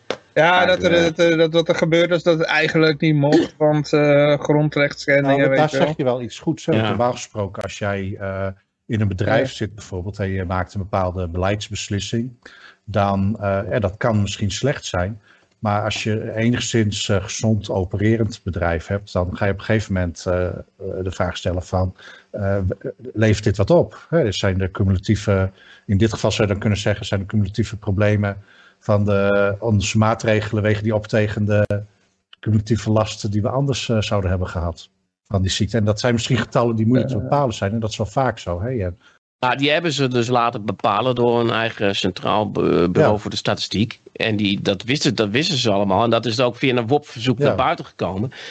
En, en dat rapport was heel duidelijk. Van ja, als je die lockdown gaat invoeren, nou, dan uh, kun je maximaal 100.000 levensjaren winnen. En je verliest dus 620.000 levensjaren. Dus per saldo ga je de 520.000 levensjaren ja. worden er vernietigd. Plus nog duizenden miljarden eh, aan schade en weet ik allemaal wat voor ellende. Het is, het is verschrikkelijk wat ze. Nou, dat wordt dan allemaal keurig netjes voor ze uitgerekend. En dan zeggen ze, nou laten we het dan maar doen, niet lockdown. Nou, dat zou dus echt een nationaal schandaal moeten zijn. Maar nu hebben we het over een worst. Uh, ja, maar, het is, maar het is niet erg dat het. Um, ja, dat hij dat zo'n zin gebruikt. Maar wat dat aangeeft is dat er wordt ook. De, er wordt even. We gaan even verlichting bieden. Dat, dat zegt hij eigenlijk. We, we, laten we ze even een worst voorhouden. En dan halen we die worst strak weer weg. Dat, dat zit er eigenlijk ook weer in. Dus volgens mij uh, komt die. Ik zeg niet dat het niet erg is, maar dat andere was ook wel vrij pittig. Ja, tuurlijk. Ja, zeker. En, en uh, daar, werd niet over geluld. Er was volgens mij alleen het Parool of de Trouw. Ik dacht Parool. Dat was de enige krant die er even over uh, heeft uh, geschreven. Over de, en de rest heeft het niet eens gepubliceerd. dat, ik heb het via Virus Waarheid gehoord. En Blackbox had er een uitzending over. En, en dat was het. Maar in, in, gewoon in de kranten, in de media, het werd helemaal werd niet over geluld. Nee. ik, vind, ik vind het nogal heftig als je gaat zeggen van uh, we hebben uitgerekend dat er meer levensjaren verloren gaan met, met deze actie. Maar we gaan hem toch doen, want we, want we willen. Het gewoon lekker vinden om te doen. Hè? Plus de alle economische schade en, en, en de grondrechten die worden afgepakt en weet ik allemaal wat. En ellende en, en die kinderen en alles. Maar we doen het toch lekker wel. En, en, en uh, daar wordt helemaal niet over geluld. En nou hebben we weer nieuwe verzoeken En dan is het, uh, dat, ja, dat is dan wel weer een dingetje of zo. Nou ja, goed. Maar nu mag het, nu mag het geloof ik, na twee jaar. ja, goed. Je ziet ook in één keer uh, sommige bewindslieden in één keer uh, 360, oh nee, 180 graden draaien, weet je wel. Bruls onder andere, die, die de hele tijd autoritair was. En dan in één keer, ja nee, maar eigenlijk vond ik het ook niet kunnen, weet je wel. Die, die voelen toch een beetje de, de guillotine aankomen, weet je wel. Dus die denken, nou... Ja, maar ze, ze merken ook wel dat het werkt. Want, want ze, ze hebben dan een prachtig voorbeeld van, van de landverraders Hm. Die, die uh, als landverraders moeten worden geëxecuteerd. Uh, mm -hmm. en Mona Keizer, die, die, die, die, die, zien ze nou in één keer, dat, dat zijn een soort volkshelden zijn dat, die voor ons opkomen. En nou, die Bruls die denkt, nou, dat kan ik ook. Ja, ja ik vond het eigenlijk altijd al een slecht idee, die lockdown. Ja, maar ja, gemeenteraadsverkiezingen voor de deur natuurlijk. Uh, we have always dat... been at war at the East Asia, Asia of zo, weet je wel. Ja, dat, dat, dat, vind ik ook wel een beetje het probleem met Thierry Baudet. Dat hij in het begin al voor meer lockdowns prijs uh, was. En dat hij eh, hij ging eigenlijk tegen het kabinet in door met hardere maatregelen. En toen merkte hij opeens van, oh wacht, nee, ik uh, kan meer uh, stemmen krijgen met juist voor die andere kant te gaan. Maar dan, dan is het eigenlijk alleen maar vissen naar stemmen. heb je eigenlijk helemaal geen principes. Nee, er, zijn, er zijn geen politici met principes. er zijn geen één. en dat is, dat is in principe wel vaak mooi aan libertarische politici. Die zijn vaak nog wel in staat om ongeacht kennis over het, uh, de stemmers en andere factoren die een rol spelen, tot min of meer hetzelfde beleid te komen, omdat ze wel een principe kunnen hanteren. Maar uh, nee, elke uh, politicus in elke partij die nu aan de macht is, die kan uh, zowel de voor als de tegen, wat maar ever, wat moet gebeuren, kan niet zich achter, achter, achter gaan staan. Ik denk, nou, dan ben ik het met Baudet niet helemaal eens. Want uh, zonder dat ik een Baudet-fan ben. En ik, ik nee, maar we hebben het hem ook vreselijk kwalijk genomen. Alleen uh, het punt was met Baudet. Is van, dat, hij, dat je misschien wel kan zeggen dat hij wel principes had. Het zijn alleen niet mijn principes. Maar hij zei van ja, ik, ik dacht dat het echt iets, iets à la ebola was. En, en dat we dan een korte lockdown moesten hebben. En dat was dan de oplossing geweest. En dan een, een nog hardere en korter. Alleen toen kwam hij erachter van, oh wacht eens even, en, uh, van, ik ben uh, genaaid. Maar toen, toen heeft het nog heel lang geduurd voordat hij inderdaad eens een beetje gaan draaien. Maar er kwam om, in zijn achterban zat er ook nog een hele hoop volk wat nog wel best bang was ja. en zo. En wat ook al zat te schreeuwen van, uh, ja, sluit ze op en geef nog hardere boetes. Ja, en, maar op een gegeven moment, op een gegeven moment heeft hij inderdaad die draai gemaakt. Maar ik denk ook wel dat hij er zelf ook wel in gelooft. En alleen het punt is, daarom eh, ben ik dus een libertariër. Omdat voor een libertariër maakt het helemaal niet uit of er een ebola of dat er een, een ehm, dijk doorbraak of een kerncentrale die ontploft. Uh, uh, libertariërs zullen altijd zeggen van ja, het zal altijd een advies moeten zijn. En als het een goed advies is, dan volgen mensen dat wel op. En, en zodra mensen het als een slecht advies zien, dan, dan niet meer. Maar die, die willen nooit een, een, een fascisme in gaan voeren om een nee, crisis te bestrijden. En het is eigenlijk, dat is iets wat hij dus, dus wel wou. 17 miljoen hersenen altijd beter zijn dan, dan 12 hersenen of zo. Die, ja, precies. Die, uh, Alleen, um, hij heeft nu uiteindelijk toch gezegd, van, uh, dat heeft heel lang geduurd, maar hij heeft uiteindelijk toch gezegd van ja, die lockdowns, dat is eigenlijk altijd een slecht idee. Dat moet je eigenlijk helemaal niet willen. Hij heeft eerst nog heel lang gezegd van oké, ja, ik, ik, ik, ik, had niet door uh, dat we werden besodemieterd en ik had niet door dat het maar een griepje was. En uh, op een gegeven moment zei hij toch van ja, nee, nee, die, die, die, het is eigenlijk gewoon nooit, het, het, het, het kan eigenlijk nooit echt werken en zo, het moet eigenlijk niet. En, ik, en daar heeft hij ook zijn excuses aangeboden. Moet ik dan toch. Ah, maar ik denk niet dat hij uh, uh, echt, um, echt een, een, een super fan was van een soort lockdown twee jaar lang durig. Maar waar, waarom maakt het uit? Dat, wat, ik denk, Twee weken maar. Baudet is toch niet waar we het gaan moeten hebben? Of zijn jullie, zijn jullie fan? Nee, nee. Nee, het gaat er gewoon om van uh, of hij.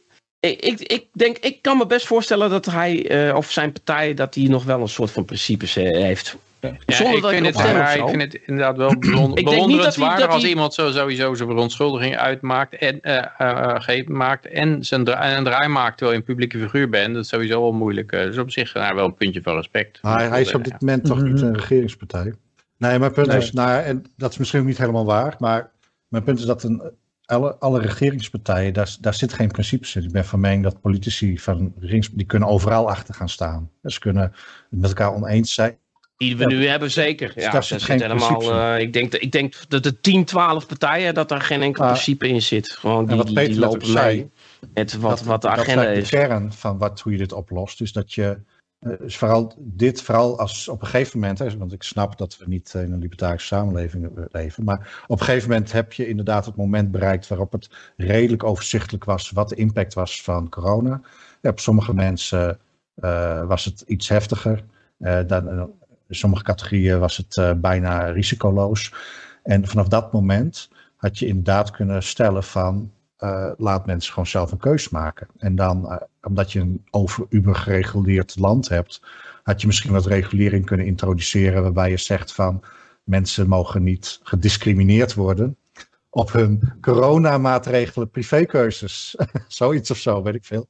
En dan ja, was, je, ja, ja. Eh, was je misschien heel eind gekomen. En dan waren er misschien winkels geweest die hadden gezegd van oké, okay, nou we gaan uh, s ochtends, omdat er dan toch geen normale mensen zijn, gaan we alleen open voor bejaarden. En dan hebben we allemaal masker voor, weet ik veel. Uh, het had gewoon gekund. En misschien hadden sommige mensen gezegd, nou wij willen helemaal geen maatregelen nemen. En dan hadden mensen die dat willen ontwijken, hadden dat waarschijnlijk kunnen ontwijken. En ik... Is hier in Servië ook zo gegaan over ja, en... wat jij zegt, Klaas? Dan had je op een gegeven moment winkeltijden voor uh, 65 plus, en, of 60 ja. plus volgens mij. En, en, en dan... Uh... Maar ja, mocht je dus als jongere niet nee, en de die staan dan ook niet voor de deur. Dus het, het, het matcht ook prima. En dat is wel in meer gebieden gebeurd. Maar ik denk dat iets, dat had organisch kunnen ontstaan. En dan had je ook uh, andere oplossingen kunnen hebben. In plaats van dat we nu uh, superveel miljarden hebben gesmeten naar de zorg. En heel veel nog meer miljarden zijn verloren door alle economisch verlies wat hebben geleid. Hebben... Ja, maar wacht even. Kijk, jij denkt in je oplossingen. Maar die, die, die, die, dan, dan ga je al helemaal mis. Kijk, die, ik, geloof wel dat Baudet, ik geloof wel dat Baudet dacht van er is een probleem en ik zoek naar een oplossing. Daar geloof ik wel in. En dat is dan niet mijn oplossing. Maar, maar al die andere partijen die waren helemaal... Dit was een pandemie. Die nee. waren...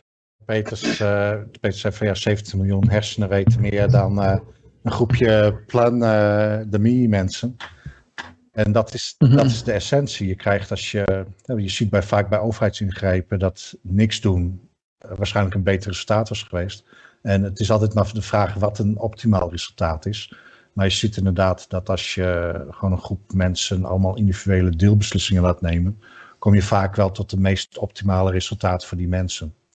En, en, dat, is, en dat is vaak niet. Je kan het, ja, je zou eens een keer met planning uh, de, de spijker op zijn kop kunnen slaan per ongeluk.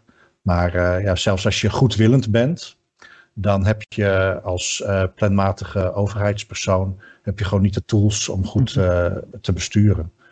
En dat uh, komt gewoon omdat je, je hebt gewoon geen goede signalen. En dat is, als, dat is zeg maar in het meest ultieme situatie dat de persoon uh, die bestuurt ook ja, op een of andere manier zijn uiterste best doet om het ook goed te doen. Nou, en dat, de realiteit is ver daarvan af. Er zijn vaak belangen, andere zaken. En ja, zelfs als je het fout wil doen of andere intenties hebt, dan nog steeds heb je niet de signalen. Dus zelfs het stukje wat je meent te moeten gaan aansturen. want er zijn bepaalde taken die worden mhm. vervuld.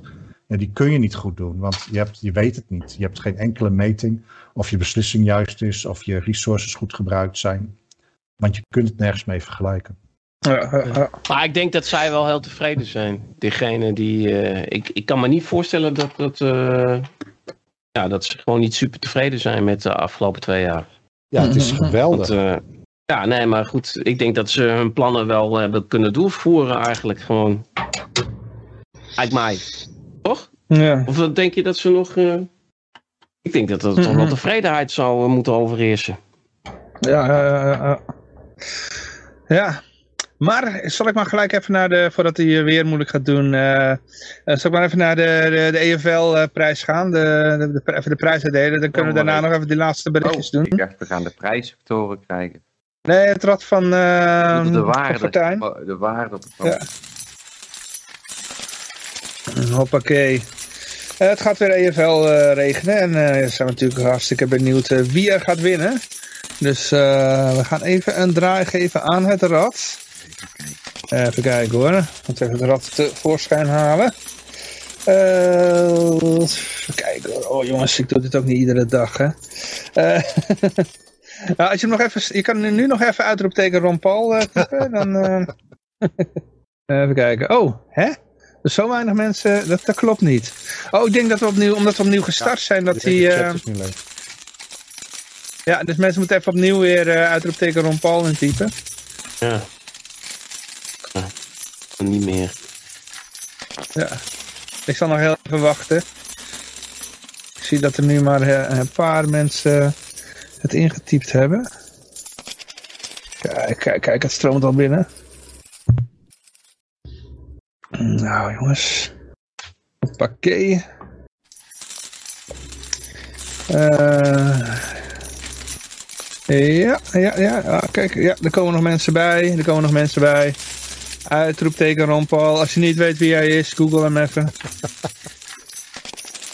ja. Ik, uh, even kijken hoor. 3, 2, 1. Ik ga nu een draai geven aan het wiel. Hoppakee. Wie zal winnen? Wie zal hem winnen? Als ik hem ben, dan geef ik opnieuw een draai. Uh, even kijken hoor, wie is dit? Bij wie staat hij eigenlijk? Bij, oh, wat is iemand met een hele lange naam. Kan niet goed lezen. lezen. Staatsvijand nummer 2. Ja. Oh, dat ben jij, eh, Jan-Mark. oh, oh, sorry, sorry, sorry. Oh. Ik win. Nou, stuur, eh, stuur gewoon je, je, je adres toe, dan, uh, dan krijg je dan weer een paar... Uh, krijg je weer wat doekoe. Ja. Ja, dat is leuk. ik ben momenteel ook bezig, Johan. Oké, met wat? Met een... met een oh, een NFT, hè? Nee, met een, met een NFT. Ik ben bezig met een Liberland staatsburgerschap. Ah, oké. iemand die het wil kopen. Ah, ah, ah. Op dit moment 14,8 bitcoin cash. Wow, oké. Oké, een bitcoin cash. Ja, maar dat is nog steeds veel. Voor een land waar je niet op mag. Een land waar je niet op mag. maar ik kan er wel heel uh, mooi mee showen. Ja. Maar uh, we gaan nog even verder met uh, de berichten. Ik heb hier een opgepakte politieman. Had inzage in alle lopende even kijken hoor, infiltraties van de politie in de georganiseerde misdaad. Ja. Hebben we het, hebben we het al over, over die, die uh, ministerie bemoeide zich met OMT-adviezen? Of? Ja, dat was eigenlijk samen met al die andere berichten van Kuipers, hè, dat die kop van Jut was. Maar je kan het nog even over hebben hoor, als je wil. Nou ja, je de, de, de, overheid doet altijd van uh, wij follow the science. En uh, ja, ja. we hebben een commissie met experts. En die zitten in het OMT. En die vertellen ons wat we doen. En wij volgen alleen maar de experts op. Zeg maar. Maar zo zit de politie natuurlijk niet in elkaar. En nou blijkt dus ook dat het ministerie het OMT eigenlijk vertelde wat hun advies moest zijn. mm. Dus, uh, ja, dus uh, het is eigenlijk alleen een voorwensel Om te kunnen Maar zeggen... dat lijkt me oh, ook weer mooi voor eh, mensen die in het OMT zitten en nu, die nu een beetje nattigheid voelen en zo. En eh, die, die, dat lijkt me ook lekker om te kunnen zeggen van ja, het was ons advies helemaal niet. Het was, eh, Ja, daar Hè? kom je moeilijk het, mee weg. waren, het waren hun. Want, Daar kom je moeilijk mee weg, denk ik. Want, want dan had je het gewoon eerlijk moeten, moet je, had je moeten quitten of, eh, of moeten stoppen of eh, dat moeten zeggen of zo. Maar eh, ja, het, is wel, het klinkt wel een beetje als het grote na elkaar wijs eh ja spelletje. dat, eh, dat is toen maar. We kunnen wel heel dat gedoe van, eh, ja, we followen de sci- science. En, we- en dat wist je natuurlijk eigenlijk al, dat al- altijd als de overheid een adviescommissie heeft, daar wordt natuurlijk goed voor betaald. Dus die adviseurs die gaan allereerst even proberen het uit te vinden.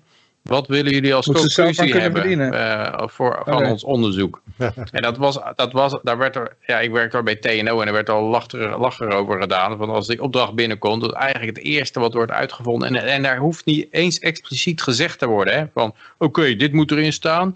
eh, dat, eh, dat dit een heel goed product is of zo. Nee, je kan gewoon eh, aangeven van, eh, ja, er komt iemand binnen en die wil onderzoeken of, eh, of gsm-masten, of dat gezondheidsproblemen geeft. Dan wil je weten, waar komt, uit welke hoek komt die figuur? Eh, wil die juist horen dat het gezondheidsproblemen geeft, of wil die horen dat het, dat het geen gezondheidsproblemen geeft? Ja, daar kom je heel snel achter, als je even met zo iemand zit te praten natuurlijk. En eh, ja, die betaalt de doekoe, eh, dus dan, dan weet je gewoon waar dat, waar dat resultaat op uit gaat komen. En dat gebeurt gewoon op grote schaal. Gaaf. En mensen zijn er zo goed in, dat, dat, dat hoef je ne- nergens niks op papier te zetten of zo. Iedereen weet gewoon van hoe het geld stroomt. En eh, wat ze willen horen, de klant die betaalt. die Ik vind het wel leuk als de klant, in dit geval de overheid, eh, de, e- eerst iets wil dat de experts gaan zeggen. Bijvoorbeeld, eh, nou mondkapjes moet je niet doen, dat is schijnveiligheid, daar moet je niet aan beginnen. Hè, dat hebben we Hugo de Jong horen zeggen en Van Dissel. En, en dan in één keer dan, eh, wordt er eh, wat gesproken dan, eh, met, met de andere World Economic Forum maatjes. En dan, nee, we moeten toch gewoon iedereen op deze planeet aan een mondkapje hebben. Oh ja, maar dat is lekker. We hebben net iedereen verteld dat die dingen niet werken en dat je ze vooral niet moet gebruiken. Ja, dan moet je nou weer. En, en, dan, en dan komt er een telefoontje naar Van Dissel. Hey, kan je nou niet een verhaal gaan vertellen dat ze misschien toch wel werken? Of, en, en, en, en dan zie je hem dan helemaal eigenlijk gewoon tegen heug en meug staat die baard. Staat dan van ja. Ja, ja, we weten nog niet precies dat het misschien, misschien dat zou het toch nog wel ergens een, een promillage kunnen zijn dat het werkt. Eh, dat hebben we nog niet helemaal uitgezocht. Maar eh, in die, tot die tijd draagt ze het dan maar wel, weet je wel. En, eh, Weet je wel, en dan, eh, nou ja, dan krijg je ondertussen weer een rel dat het te weinig mondkapjes zijn. Want Maar niet dat, een goeie. zat hij die. Je mag wel één dragen, maar niet een goede Ja. in de trein. ja, goeie mag niet. Nee, Die maar Ja, daar zei ze later van ook van, ja, we, we logen omdat we bang waren dat de goede op zouden raken.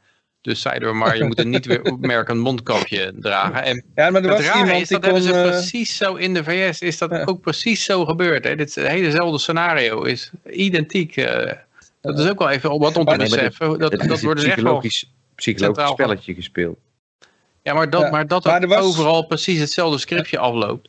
Dat geeft toch wel aan was- dat er iets heel centraals eh, achter zit, lijkt me. Ja, nou, er was iemand die kon een ondernemer, die kon een heel rap tempo, dus al die medische mondkapjes leveren. Genoeg voor, eh, voor iedereen, zeg maar. En die mocht dat niet doen, want er wat, voor medische mondkapjes is er een exclusieve deal, Ja. deal gesloten met één bedrijf. Ja, ik En dus al die mondkapjes moesten vernietigd Hm. worden, weet je wel. En Dus ja, je dat, de- zit er ook nog achter. er ook En dat je die gast van het CDA, die er nog eh, vet aan verdienen. van Lien. Ja, maar je had het nou bijvoorbeeld die gommers, die, die wou uit het OMT. Hmm. Maar die mag nu niet. Ja. En, en, Ja. en wat er volgens mij achter zit, is dat die, die gommers, die, die, ja, die ratten, die willen dat schip verlaten. Hè, want want dan, nee, dan kun je. nergens heen, vriend. Eh, nee, precies. die wordt dus, aan- die wordt dus aan, bij zijn kraag De wordt terug naar wordt het weer OMT. Samen uit, samen thuis. Weet je wel? En dan, En hij vertelde ook dat er enorme druk was om met één stem te spreken. Dat altijd al van, nee, nee, we moeten met één stem spreken. We moeten met één stem spreken. Wat eigenlijk betekent van, eh, ja, je, je follow, just follow orders. Je moet gewoon doen wat je gezegd wordt. eh. ja. Maar hij had toch ook al een filmpje laten maken dat hij zei van ja, ja. eh, ik snap het niet dat mensen zich zo druk maken over Ja. corona, want het is eigenlijk maar een verkoudheid. En ik Ja. denk dat hij dat met opzet heeft gedaan. En dan misschien wel in de hoop dat hij dat OMT uitgetrapt zou worden. Ja, ja, maar, ja. maar- maar- dat maar dan trappen ze mooi niet in. Nee, jij blijft hier. Helemaal. Als wij gaan, ga jij ook. ja. We all went down together. Vietnam. Ja, maar het mooie bij, uh, bij Jen Psaki in Amerika was het zo dat uh, die, uh, die werd ook gevraagd van, ja die lockdowns, er komt nou een, een John Hopkins onderzoek uit dat die lockdowns eigenlijk helemaal niet werken. En, en die Jen Psaki zegt, ja maar kijk dat was natuurlijk eigenlijk van Trump beleid. En, en toen, toen, vroeg die reporter nog, die vroeg achteraan van, uh, oh, dus, dus jullie zijn tegen lockdowns? Nou nee, uh, dan verwijs ik naar de experts. Zoals, dat wilden ze ook niet zeggen. Ze wilden wel de, de schuld aan de vooroud Trump geven, maar dan ook niet tegen zijn. Je kan niet het een of het ander hebben. Het leuke aan, aan, aan dat verhaal met Trump is dan ook nog een keer zo, want... Um, uh, Trump die zei van nou, ik, ik, we gaan het niet vanuit DC regelen. Dat de, de, de staten moeten dat individueel regelen. Ja. En het bleek dan dat eigenlijk vooral de democratische staten, die, die waren het heftigste met die lockdowns. En toen uh, weet ik nog dat Trump toen een, uh, een kaart had meegebracht naar een van zijn persconferenties. Waar hij uh, liet zien dat de staten die een vrijer beleid hadden, het beter deden. En toen was zijn advies stop nou met die lockdowns. Hè? En, en, en nou ja, dat, dat uh, werd natuurlijk niet uh, opgevolgd. En, en daarna kwam Biden inderdaad. En, en die was helemaal pro-lockdowns en zo. Maar het, het waren dus wel de democratische staten die, die daar gewoon mee doorgingen. Het was het, het was, en en, en de, de Republikeinse staten die zijn nog vrijer geworden nadat Biden is gekomen. Dus, dus door, om het nou uh, op Trump te gooien, dat het eigenlijk.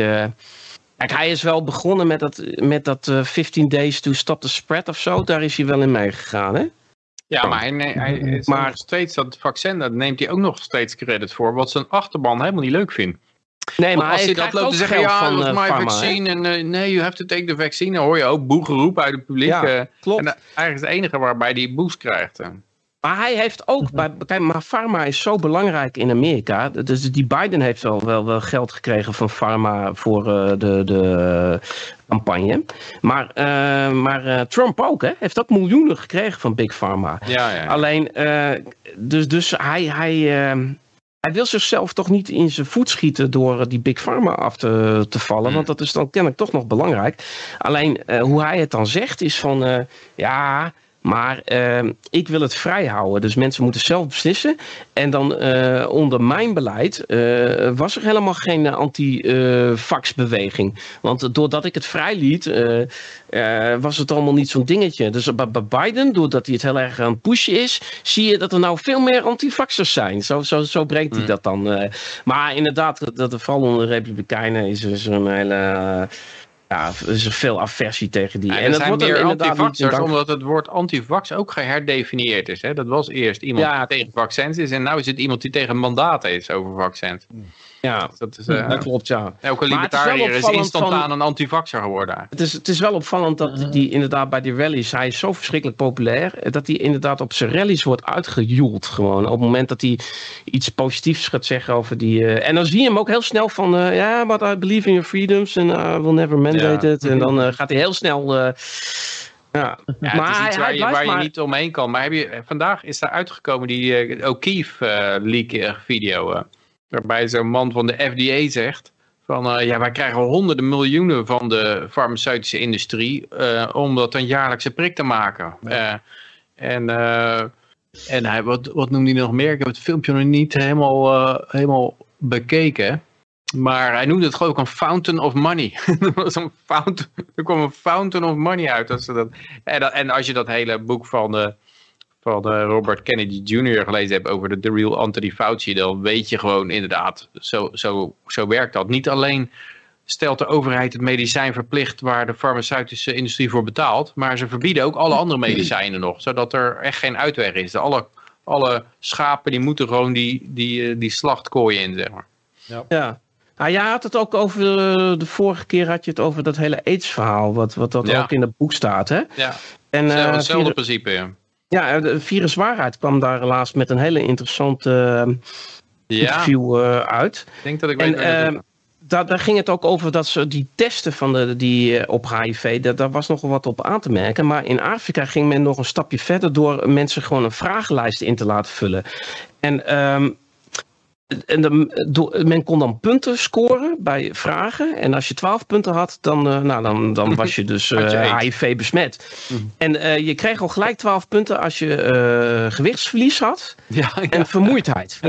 Ja. En, en, dan, en dan werd je op de aidsremmers gezet. En die, waren dan, en die waren dan levenslang. Want je, je, je, je dat HIV, dat, dat kon je dan constateren dat je het had. Maar je kon dan ook testen en dan was het weg. Maar dan zeiden ze ja, maar dan zit het nog misschien in je beenmerg of zo. Dus mm. dan heb je het nog wel, alleen dan zien wij het niet meer. Dus ja, moest dan. Maar ze werden dus ziek van die medicijnen. En het, waren, het was een afgekeurd kankermedicijn. ACT heette dat. Maar als je dat slikte, eh, de reden dat het afgekeurd was, was omdat je er aan dood ging. Ja, ja. en toen zeiden ze dat in Afrika als aidsremmers gewoon uh, gaan gebruiken. En de, de, de, de, de bijwerkingen, dat waren dezelfde uh, verschijnselen als aids. Ja, ja, maar dat, dus is de hele, dus... maar dat is de hele truc van het. Uh, en dat, dat staat in het boek beschreven, inderdaad. Dat ze gebruiken medicijn dat dezelfde, dezelfde symptomen vertoont als, als aids. En dan kan je die pandemie uitbreiden met het medicijn. en eigenlijk is het niet heel erg des overheid. Hè? Want de overheid is eigenlijk altijd van onze oplossing veroorzaakt meer van het probleem. En, en dan wordt het probleem groter. Oh ja, dan is er nog meer oplossing nodig. Ze hebben net zoals het geld drukken. Je gaat, ja, we hebben een probleem. Oh, dan moeten we geld gaan drukken. Oh, het probleem is toch uh, nog groter dan we dachten. We moeten nog meer geld drukken. Oh, het is nog groter. We moeten nog meer geld drukken. En dat is eigenlijk wat, wat deze Fauci letterlijk heeft uitgevonden. Ik ga gewoon een medicijn geven waar je ziek van wordt.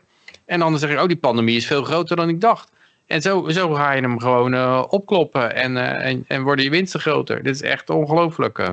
ja. Dat iemand daar ja, dat iemand dat, nou, dat soort dingen kan doen. Nee, dat de, dat de meerderheid van de mensen het gewoon voor zoete koek slikt. Ja. Dat ja, ongelooflijk. Wat heb je nou in Afrika voor, uh, heb je niet het idee dat, dat er dit soort mensen rondlopen, denk ik. Nou, die, die, die, uh, die, ja. die Pascal, die journalist die, dit, die dus opgedoken is, die zei ja, ik, ik, dit is zo'n gevoelig onderwerp. Ik ben met de dood bedreigd. Ik, dat, je wil niet weten wat mij is overkomen. Als jij hier als je over aids, als je daar dit soort dingen over gaat zeggen of onderzoek naar gaat doen, de shit die je over je heen krijgt, is onwaarschijnlijk. Ja, de arts, er was een arts die die noemde, Pieter Duisburg, en die had dat ook gedaan. Echt overal kapot gemaakt, overal uitgewerkt. En laatst nog bij Forbes ook. Bij Forbes was een vent die had een artikel geschreven over. Forbes is het tijdschrift van. Uh, you should not do your own research. Uh, hadden ze een artikel laat. en, uh, maar er, er, was iemand die had een artikel geschreven. En wat was het nou? Het was ook iets over over, uh, over dit, farmaceutische dingen. Hup, was er gelijk uitgeknikkerd bij Forbes. Dus daar hebben ze ook, hebben ze ook voldoende uh, leverage om gewoon elke journalist te kunnen wippen die, uh, die daar wat van zegt. Ja. Dat is, ah, ik heb ooit met een heel klein, bij een heel klein beginnend lokaal omroepje gewerkt.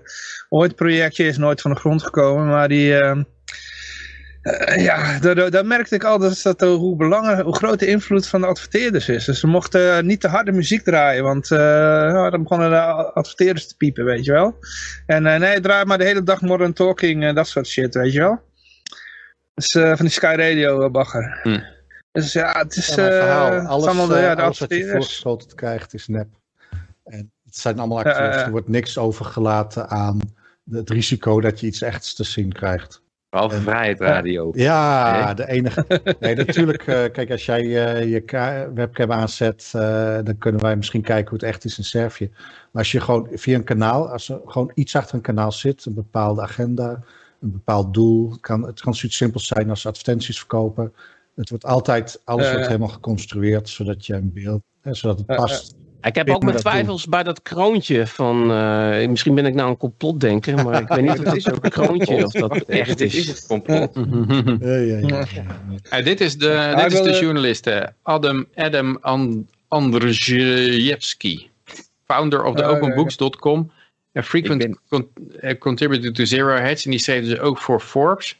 En die had uh, onderzoek gedaan naar Fauci dat hij de hoogst betaalde ambtenaar was, inclusief uh, de, de president. Uh, en zijn vrouw ook nog, zodat ze bij elkaar slepen ze bijna een miljoen naar binnen aan, aan, aan, aan inkomen. En ik denk dat dat qua opbrengsten van patenten en, en zijinkomsten dat het nog vele malen hoger is. Ja, ja, maar die is er dus gewoon die is er gewoon, uh, gewoon uitgeknikkerd omdat hij wat over Fauci zei bij uh, Forbes. Ja. En Forbes is ook de, de toko die dan in bitcoin gaat investeren. Heb je dat uh, gezien?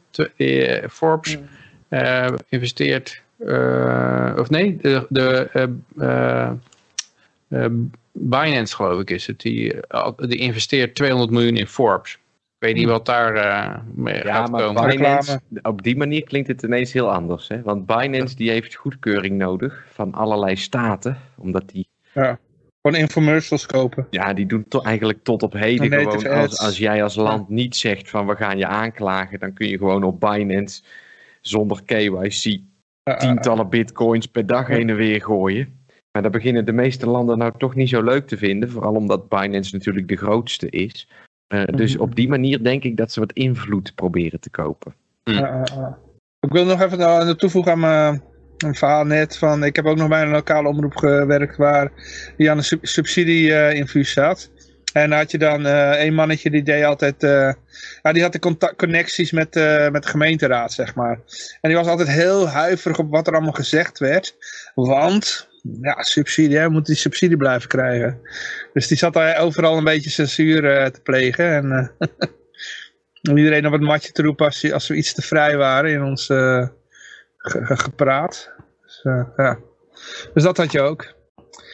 Maar goed, ik, ja, ik had hier nog een berichtje over een eh, opgepakte politieman. Die, ja, die had gewoon inzage in allerlei infiltratieacties.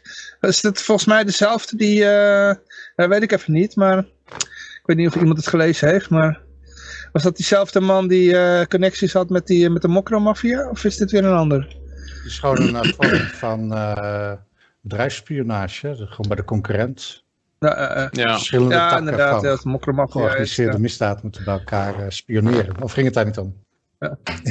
Nou, de reden dat ik het gepost had eigenlijk is dat, eh, ja, eh, ze, ze willen, eh, weet je wel, central bank, bank di- digital, digital, digital currencies en ons overal in de gaten houden en over een profiel van ons maken, zodat ze ons ook kunnen afsluiten eventueel.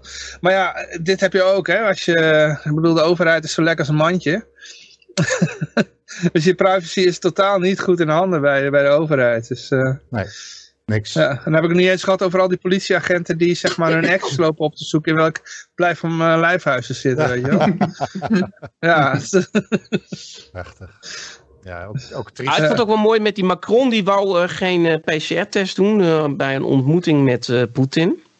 Want hij was bang dat eh, zijn DNA Ja. in verkeerde handen zou vallen. Oh ja, ja. Nou, ja. dat En, er een eh, biowapen van zou worden gemaakt? Dan denk je ook gelijk, waar ben jij mee bezig? Ja, wie is hier Nou, nou de complotwappie?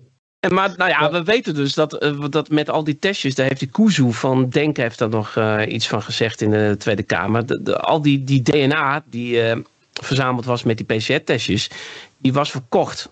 Mhm. Eh, ik dacht naar een Arabisch land of zo, Ah. dat dat is gegaan. Logisch. Maar, maar, dus, maar het, het, het gebeurde ook stiekem. Ja. Dus mensen wisten helemaal niet dat er een DNA eh, werd verzameld en werd doorverkocht. Wat, wat denken Dus ze dan die- dat er dus wordt die- verzameld bij zo'n test? Wat dat is? Nou ja, whatever. Het maakt niet uit. Maar het, het is grappig dat, dat die, die, die politicus, die, ehm, ja, die weet zelf hoe, hoe slecht die, hij zelf is en hoe slecht de overheid zelf is. Dus, die, die, dus ja, als die zich zorgen maakt, dan. eh, Maar eh, hij hoeft toch ook helemaal geen eh, PCR-test af te nemen, die eh, Macron?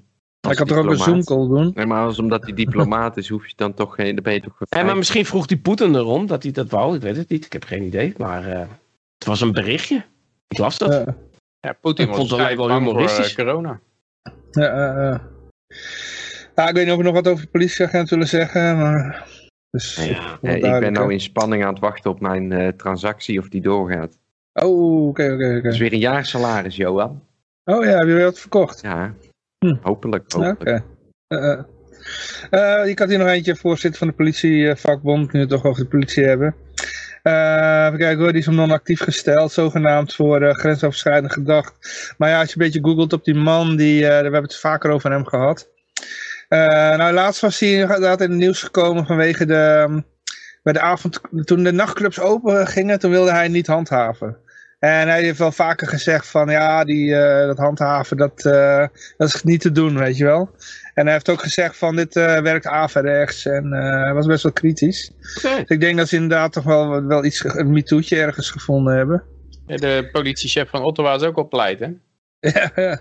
Ja, en dat, dat, dat, dat, dan, dan zie je wat gejuich. En dan, maar ik maak me dan gelijk zorgen. Want dan denk ik van ja, dan willen ze misschien iemand hebben die nog heftiger is. Ja, hè. ja. We hebben een nog grotere bul gevonden. En, en, de- maar dat grensoverschrijdend gedrag, dat, dat is een soort van, ja, wat, wat, heeft, een, heeft hij dan een, een, een stagiaire in de billen geknepen of een keer gekniptoogd? Wat, wat, want het is heel Ja, het, vaag. het, het- het is al als je je zegt dat, eh, dat je een vrouw mooi vindt. Gewoon, je zegt, Ja. hey, je bent mooi. Dat is al grensoverschrijdend gedrag. Mag je wel je wel. lelijk vinden dan? Of, eh? Ja, moet wel gewoon een hele lelijke kuthoer zeggen of zo. Ja, eh, je ja. zegt, eh, je bent een mooie vrouw. En dan zegt ze, maar ik ben geen vrouw. En dan is ook... eh, Oh, weet je, nou zit ik echt in de ja, problemen. oh jee, ja, dan ben je meteen... Dan kun je wel naar een ander land verhuizen. Eh, eh, speelde zich af in 2004, geloof ik. Dat is ook nog eens een oude koei. Ah, het woord vrouwen ligt inderdaad heel gevoelig. En ik vond het wel grappig, want er was een, een uitzending van Pointer. En dat werd gebruikt door eh, de KRO en CRV. En toen dacht ik, nou ja, KRO, de katholieken en de protestanten. Dat is, die, hebt- die mensen zijn nog een beetje traditioneel, denk je dan. Ja. Maar ehm, daar, daarin werd gesproken over mensen met een baarmoeder. Ja, dat moet echt, Oh, dat moet Dus- echt stoppen. Dat is echt Maar nee, maar goed, het, punt is dus... Heb je al e-guldens gekocht? De helft, hè? De helft. De helft daar allemaal tegen. Nee, Nee, maar maar daar zijn we dus al beland. Ja, ja, Dus je- maar- je- je- de, Maar het is inderdaad vreemd dat zelfs in, in vrij traditionele conservatieve kringen en zo, dringt het allemaal door. Ook het leger, dat was een van de laatste instituten waar in de VS nog vertrouwen in was. ja, maar het- Eh, dat onterecht. Dan zie je daar ook begin de hele, hele gay en eh fruitcake eh tirade komt er doorheen. eh. als je een normaal mens zou hooguit eh, de term persoon met een baarmoeder gebruiken. Stel je voor dat je, ja, je, bent, je hebt een natuurlijke moeder, maar die heeft jou na de geboorte verlaten, heeft nooit iets betekend in je leven. Dan zou je een hele afstandelijke manier van praten zou kunnen zeggen, de persoon met de baarmoeder waar ik uit ben gekomen. Ik noem even iets. Maar je gaat toch niet in een andere context, die maar iets meer eh, persoonlijk is, ga je, dat toch, ga je toch niet iemand eh, zo noemen?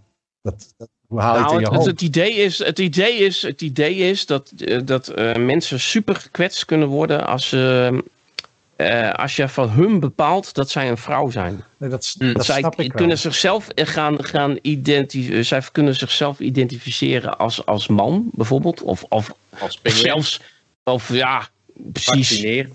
Oh nee, dat, dat, nee, dat dan weer niet. Nee, ik snap, ik, ik En dan, snap wel waar eh, het is dan enorm. Maar dan Ja. zou je, eh, dan vind ik, dan moeten ze de last dragen om dat aan te kondigen. Voor, er komt hier iemand in de uitzending. Nou, die wil absoluut eh, persoon met baarmoeder genoemd worden. Nou, prima. Ik kan er prima mee leven als iemand dat beslist wil. Maar we gaan niet allemaal mensen die gewoon vrouw zijn of moeder, gaan we toch niet persoon met baarmoeder. Stel je voor dat je, je gaat, ik weet niet of je moeder nog leeft, maar dat je maar de volgende keer, hallo mevrouw, of nee, niet mevrouw, een persoon met baarmoeder. Hé, hey, ho, ho, ho, Ja. ho, ho. Grensoverschrijdend. Het lijkt me wel leuk om- als je aan het daten bent of zo. Dus dan, Ja. eh, Hallo persoon met baarmoeder. ik ben op zoek naar een mens met een Ik ben, eh, ik ben een persoon met een enorm, ik, ik ben een persoon met een enorme Als- dikke lul en een goed Als ritmegevoel. dat, Hallo, als stel dat je, stel dat je zaadbal. dat we, als dat jouw openingszin is. Ik heb Gewoon, ongevaccineerd zaad, hè? je openingszin. Om iemand te versieren. Ja, Ja. Ik ben op zoek naar een mens met een baarmoeder. En misschien werkt het wel. Het is misschien wel grappig. ik denk Denk je, wel dat je goed. hele enge personen krijgt die daar eh, door dit filter heen komen. Maar ik weet Wat je, dat het ook dat niet filter ook kunnen gebruiken om, eh, als, als antifilter, zeg maar. Mag ik, er ook, mag ik ook een baarmoeder zelf meenemen er- er- er- ernaast? ja. Ja, sorry, dat is dan weer... eh, Maar eh, we naderen het einde. Ja. Gelukkig. Maar ik zit toch, eh, ik, wat, wat zou het zijn? want, want tegenwoordig heb je heel erg die, die, die dickpics. Dat schijnt heel erg in te zijn. Dat mensen ik had sturen ook een van de foto week van had een ik ook mijn dickpic gedeeld. Heb je hem gezien? Ja. Met Valentijnsdag. Foto van Zuckerberg. Met Valentijnsdag had ik mijn ge, ge- gedeeld. Ik heb er niets gezien, hè. Ah, Johan had een leuke meme van... eh, eh, ik stuurde een dickpic naar mijn Thaise schoonmaakster... en eh, kreeg gelijk er één terug. Ja, ja. Maar jongens, het begint een beetje puber niveau te worden hier. Dus we laten even weer eh, teruggaan naar de serieuze berichten. Ja, hier... eh, kom je, jij komt met dit bericht... met grensoverschrijdend gedrag.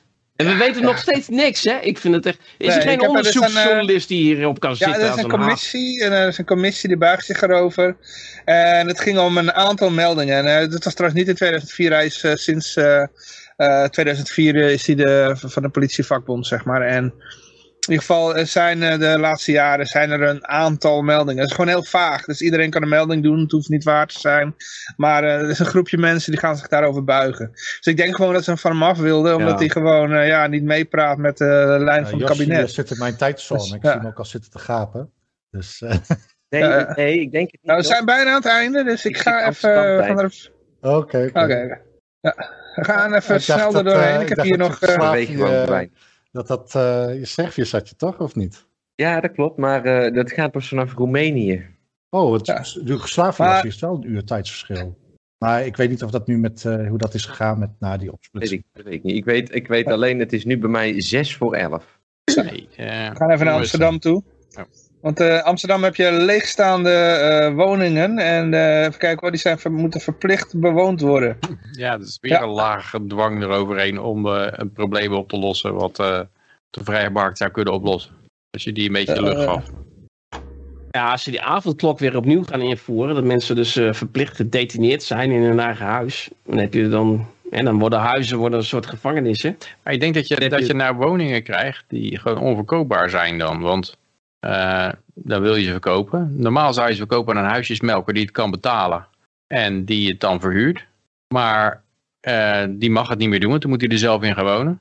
Eh, maar die, die, die verhuurder die er normaal in zou zitten, die kan geen hypotheek krijgen om het te kopen. Dus die kan hem ook niet kopen. Ah, een Airbnb mag ook niet meer daar. Dan hebben ze ook iets tegen. Dat, dat, dat, Nee, ja, dan bewoon jij niet je eigen huis. Ah, oké. Ja. Ja, dan moet je zelf, ieder geval, zelf in gaan wonen en eh, toch een deel verhuren. Eh, eh. Flying Henk die zegt nog van eh, woningtekort naar leegstaande woningen. Pff. Ja, hoe komt dat hè? Leg eens even uit. Maar hoe gaan ze het doen? Hoe gaan ze mensen verpli- hoe gaan ze verplicht die woningen vullen? Ik, ik denk niet dat ze mensen met een geweren gaan dwingen om erin te gaan. Ik denk dat ze gewoon de eigenaar eh, onder slot gaan Een houden. boete, ja, waarschijnlijk krijgt hij een boete als hij het niet verhuurt of zo. Of als hij het niet, niemand inzet. Of... Ja. Maar de reden dat het vaak leeg staat, komt door al die, eh, die, die eh, rare milieumaatregelen, weet je wel. Dus je woning voldoet nog niet aan eh. Oh ja, de eisen, kan ook, maar ja. dat, eh, Ja. ja, om, om, om daaraan te voldoen, dat is een enorme investering. Dat is allemaal geld die mensen vaak niet Er zit hebben, weet je wel. geen En ja, CO2-melder in. Maar het zie idee. Precies, precies, ja. Dat is vaak door een overheid gecreëerd probleem, hè. Wordt die, die eigenaren die worden dan ook gedwongen om al die verbouwingen te doen dan? Ja, Huiseigenaren Ja, in. Amsterdam hebben al, een, al de plicht om het te melden als hun woning leeg staat. Als ze dat niet doen, krijgen ze een boete. Heftig. Nu moeten huiseigenaren ook eerder met de gemeente om tafel om te zoeken naar opties voor een woning. Oh jee, dan krijg je een paar eh, getraumatiseerde oorlogsslachtoffers uit eh, Afghanistan. eh. We hebben, we Ja, hebben hier een gezin erin. voor u. Dit eh, lijkt me een prima huurder. ja. Ja jongens, eh, even tussendoor. De eekhoorns weten eigenlijk eindelijk hun eekhoornbrug te vinden in Den Haag. Eh, je weet wel, die eekhoornbrug waar tonnen aan Oh, ja, is. Er zijn nou vier- 400 eekhoorns overheen gegaan. Dus eh, eindelijk na vele jaren is het toch een succes geworden. God, na jaren. Om hoeveel eekhoorns gaat het? 400. Pas, eh, maar- nou, eh, 400 passanten, dus het, eh, het zijn minder eekhoorns. Misschien één eekhoorn die het heen en weer. Ja, dat, eh, dat, dat zou heel goed kunnen. Want het, wa het, het waren er toch twee of Ja. zo in, Ja. in, in jaren Ja. tijd. En dat zat in Rotterdam, de Eekhoornbrug. Nee, is de Haag, volgens mij. Haag? Oké. Eh, Er staat ook, Ja, eh, staat ook twee we- bomen wat dichter bij elkaar kunnen zetten. en dan, ik heb, dan, eekhoorns kunnen dan prima van een naar de andere boom springen. Dus ja, er zit een enorme weg eh, tussendoor. ik Hè? weet niet Dus, hoe eh, ingewikkeld ze die brug hebben gemaakt. Maar, ik, ik weet wel, wel ongeveer waar het staat. Dus, eh. Hm. Maar het is, eh, er, zit, er zit een brede weg tussen. En, eh, Maar het centrale planning werkt dus ook niet met eekhoorns. misschien misschien hadden ze er wat nootjes op moeten leggen. Maar dat mag dan weer niet. hazelnootjes op die brug. Nee? Bestuur, eh, verstoor je het natuurlijke Ah, ecosysteem. Ja, dat, dat, dat klinkt logisch. Want eh, Nederland, Worden ze lui als, als, van die als. Nederland één ding is, dan is het veel, on- veel ongerepte vrije natuur. Ja, precies. Je mag wel een brug voor ze bouwen, maar je mag ze niet voeren. Nee. Maar dan gaan we naar het laatste artikel toe. Eh, Zero Hedge is Russische propaganda. Was jij daarvan van op de hoogte? Peter? Ja, ik ben een uh, favoriet zero hedge lezer. En inderdaad, ik zag dit voorbij komen. Dat uh, ja, de CIA die was uh, niet, zo hef, niet zo blij met zero hedge. Dat, dat, is een vijand die je liever niet wil hebben. Ze deden er nogal luchtig over. Oh, maar dit is natuurlijk niet best. Oh, ik had er nooit van gehoord. Maar wel heerlijk om een keer andere propaganda te lezen. Jij kent zero hedge niet? Nee, sorry. Oké, okay, nou ja, de ene kent Neil Young niet en de andere Zero Edge niet, hè? Zo heb je... uh, dit komt trouwens van Forbes, trouwens. Dit artikel komt van Forbes. Oh, ja.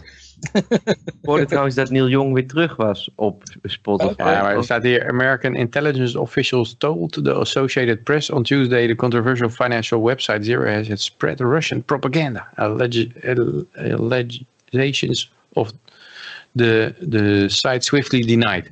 Ja, het is gewoon, als zij zeggen, er komt geen, waarschijnlijk geen inval uh, in de Oekraïne, ja, dan, de, dan zijn ze gelijk Russische propaganda. Hebben ze wel gelijk. Ja, dat is een, kijk, het, het is natuurlijk... En met dat Chinese lab hadden ze ook gelijk. -hmm. Ja, en of ze dan gelijk hebben of niet, hè, het is, ze, ze, ze delen ook nieuws met een ander narratief. En als dat dan gelabeld wordt als Russische propaganda, ja, Oké, okay, daar ben ja. ik volmondig schuldig aan. Ik deel ook andere, alle andere berichten dan CNN de wereld in helpt. Die Canadese truckers waren toch ook al Russische ja, speelballen. Het, het, is, uh, het is ook een bijl die helemaal afge, afgemapt is gewoon. Hè. Je kan, het is Russische propaganda. Volgens mij zegt, zegt de Amerikaanse overheid dat van alles wat tegen hun eigen narratief ingaat. Dus. Wat trouwens uh, nog even, want er werd gevraagd over de Eekhoornbrug. Hoe duur het meten, hoe duur het meten was. Nou, daar, daar, dat is een goede vraag. Ik zou daar ook zelf graag het antwoord op willen weten.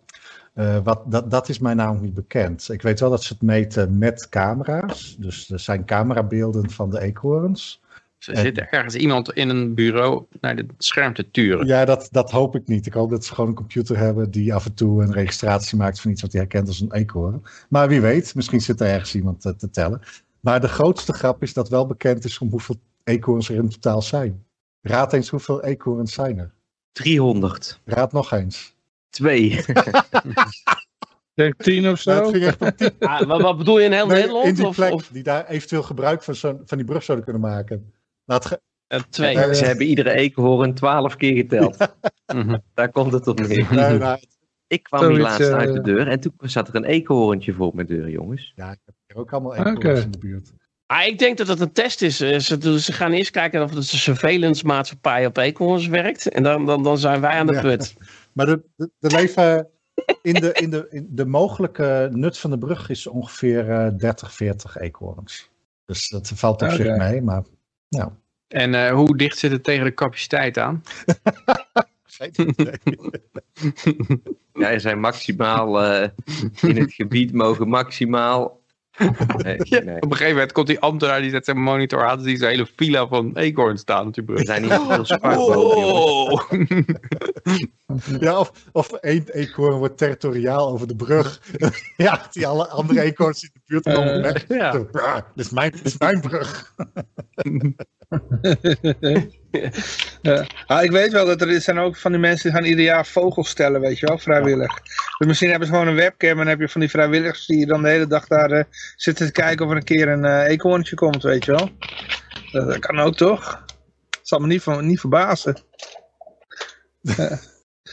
ja. Iemand, jij heeft gezegd de eekhoorn gaat tol betalen. Ja.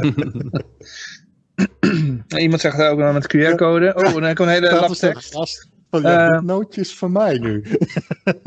Je gaat over de brug.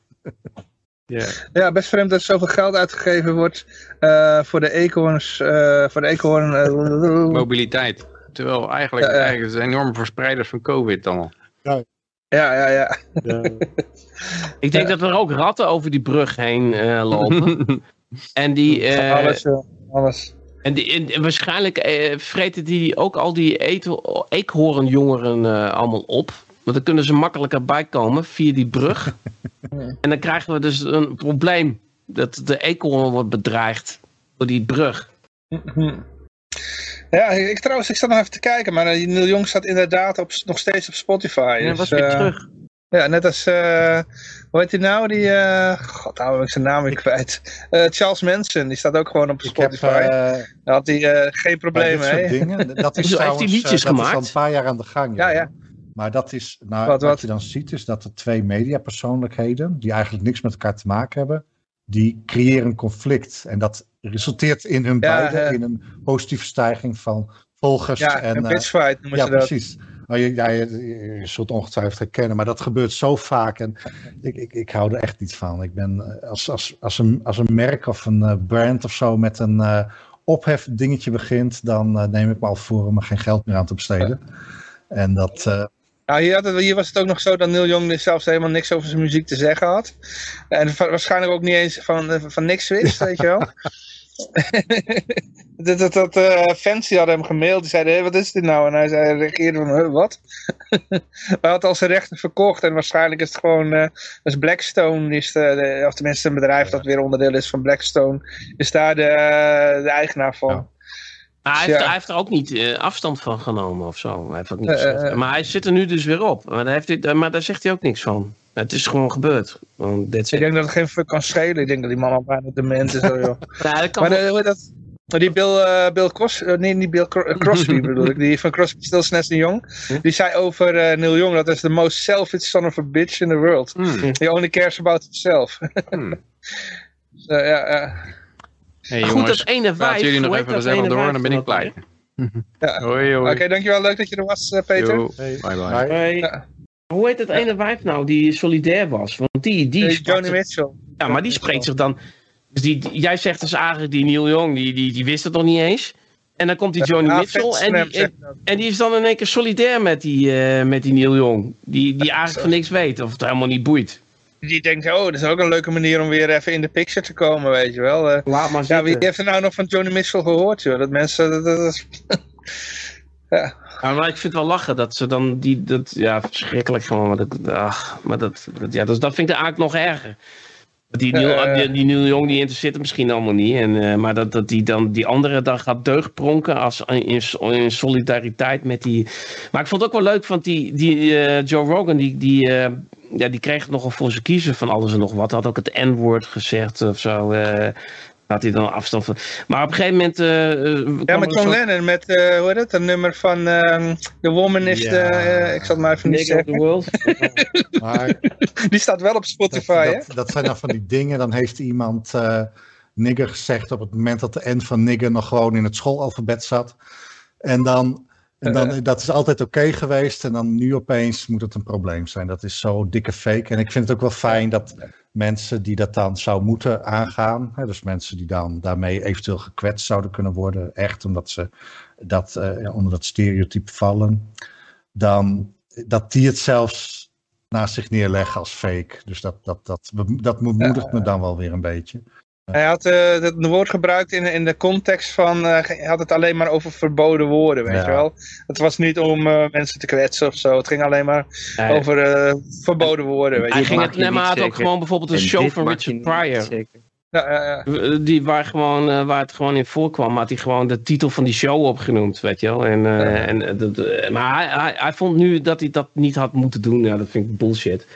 Ja, ik denk dat eh, Spotify eh gedreigd Ja, dan moet je ook een beetje meespelen. Dan moet je namelijk, dan hebben ze een follow-up bericht. En dan kunnen ze schrijven, Joe Rogan biedt excuses aan. Weet je wel? Ja. Nou, en dus, dus dan moet je wel een beetje meespelen, dat spelletje. ja. Over hypocrisie gesproken, Johnny Mitchell die, die schijnt dan ook eh, song- songs verkocht te hebben. En dat was inderdaad uiteindelijk via, via, via ook Blackstone. En Blackstone is een bedrijf die letterlijk eh oerwouden kapt om daar eh, parkeerplaatsen te maken voor gele taxis, weet je wel? Oké.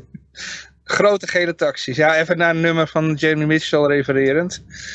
Dus ja, die, eh, die heeft ook principes van heb ik jou daar. Dat is ook alweer zo'n naam die ik niet ken. Ah, ik Oké, ook nou wel leuk bekend van het nummer Big Yellow Taxi. Er was een soort van, eh, op Twitter of zo, was er een soort grapje ontstaan van, ehm, om allerlei dingen op te noemen die Joe Rogan had gedaan. Waar hij zich excuses voor aan moest bieden. En dat was de grootste flauwekul. Dat, dat, dat was een beetje een soort hype van, van wat... ehm, iedereen troefde elkaar op af. Ja, ik, ik heb zelf een filmpje op uh, Wappieland gedeeld. Er was een vent die ging mensen interviewen van... eh, ja, Joe Rogan die had... eh, bij een hunting party had hij een triceratops had hij, uh, doodgeschoten. en, en wat ja. mensen Nee, daar nou Mark van vonden. Dat was een eh, filmpje van Mark Dice inderdaad, dat weer. Ja. En uh, ja, dat vonden mensen toch wel erg. En, Inderdaad. Hij moest zijn excuses En hij had ook nog een t-shirt aan waar een Triceratops op stond, hè? Gewoon. dus, uh... Ja, voor de mensen die het niet kennen, is een een of ander wezen uit de oertijd. Dinosaurus, hè? Maar ja, dat is ook nog een uh, conspiracy theorie, blijkt, Johan. Oké, okay, ja, ja, ja. Het is, uh... Mooi. Was de T-Rex een grote kip? Ja. nou, dat...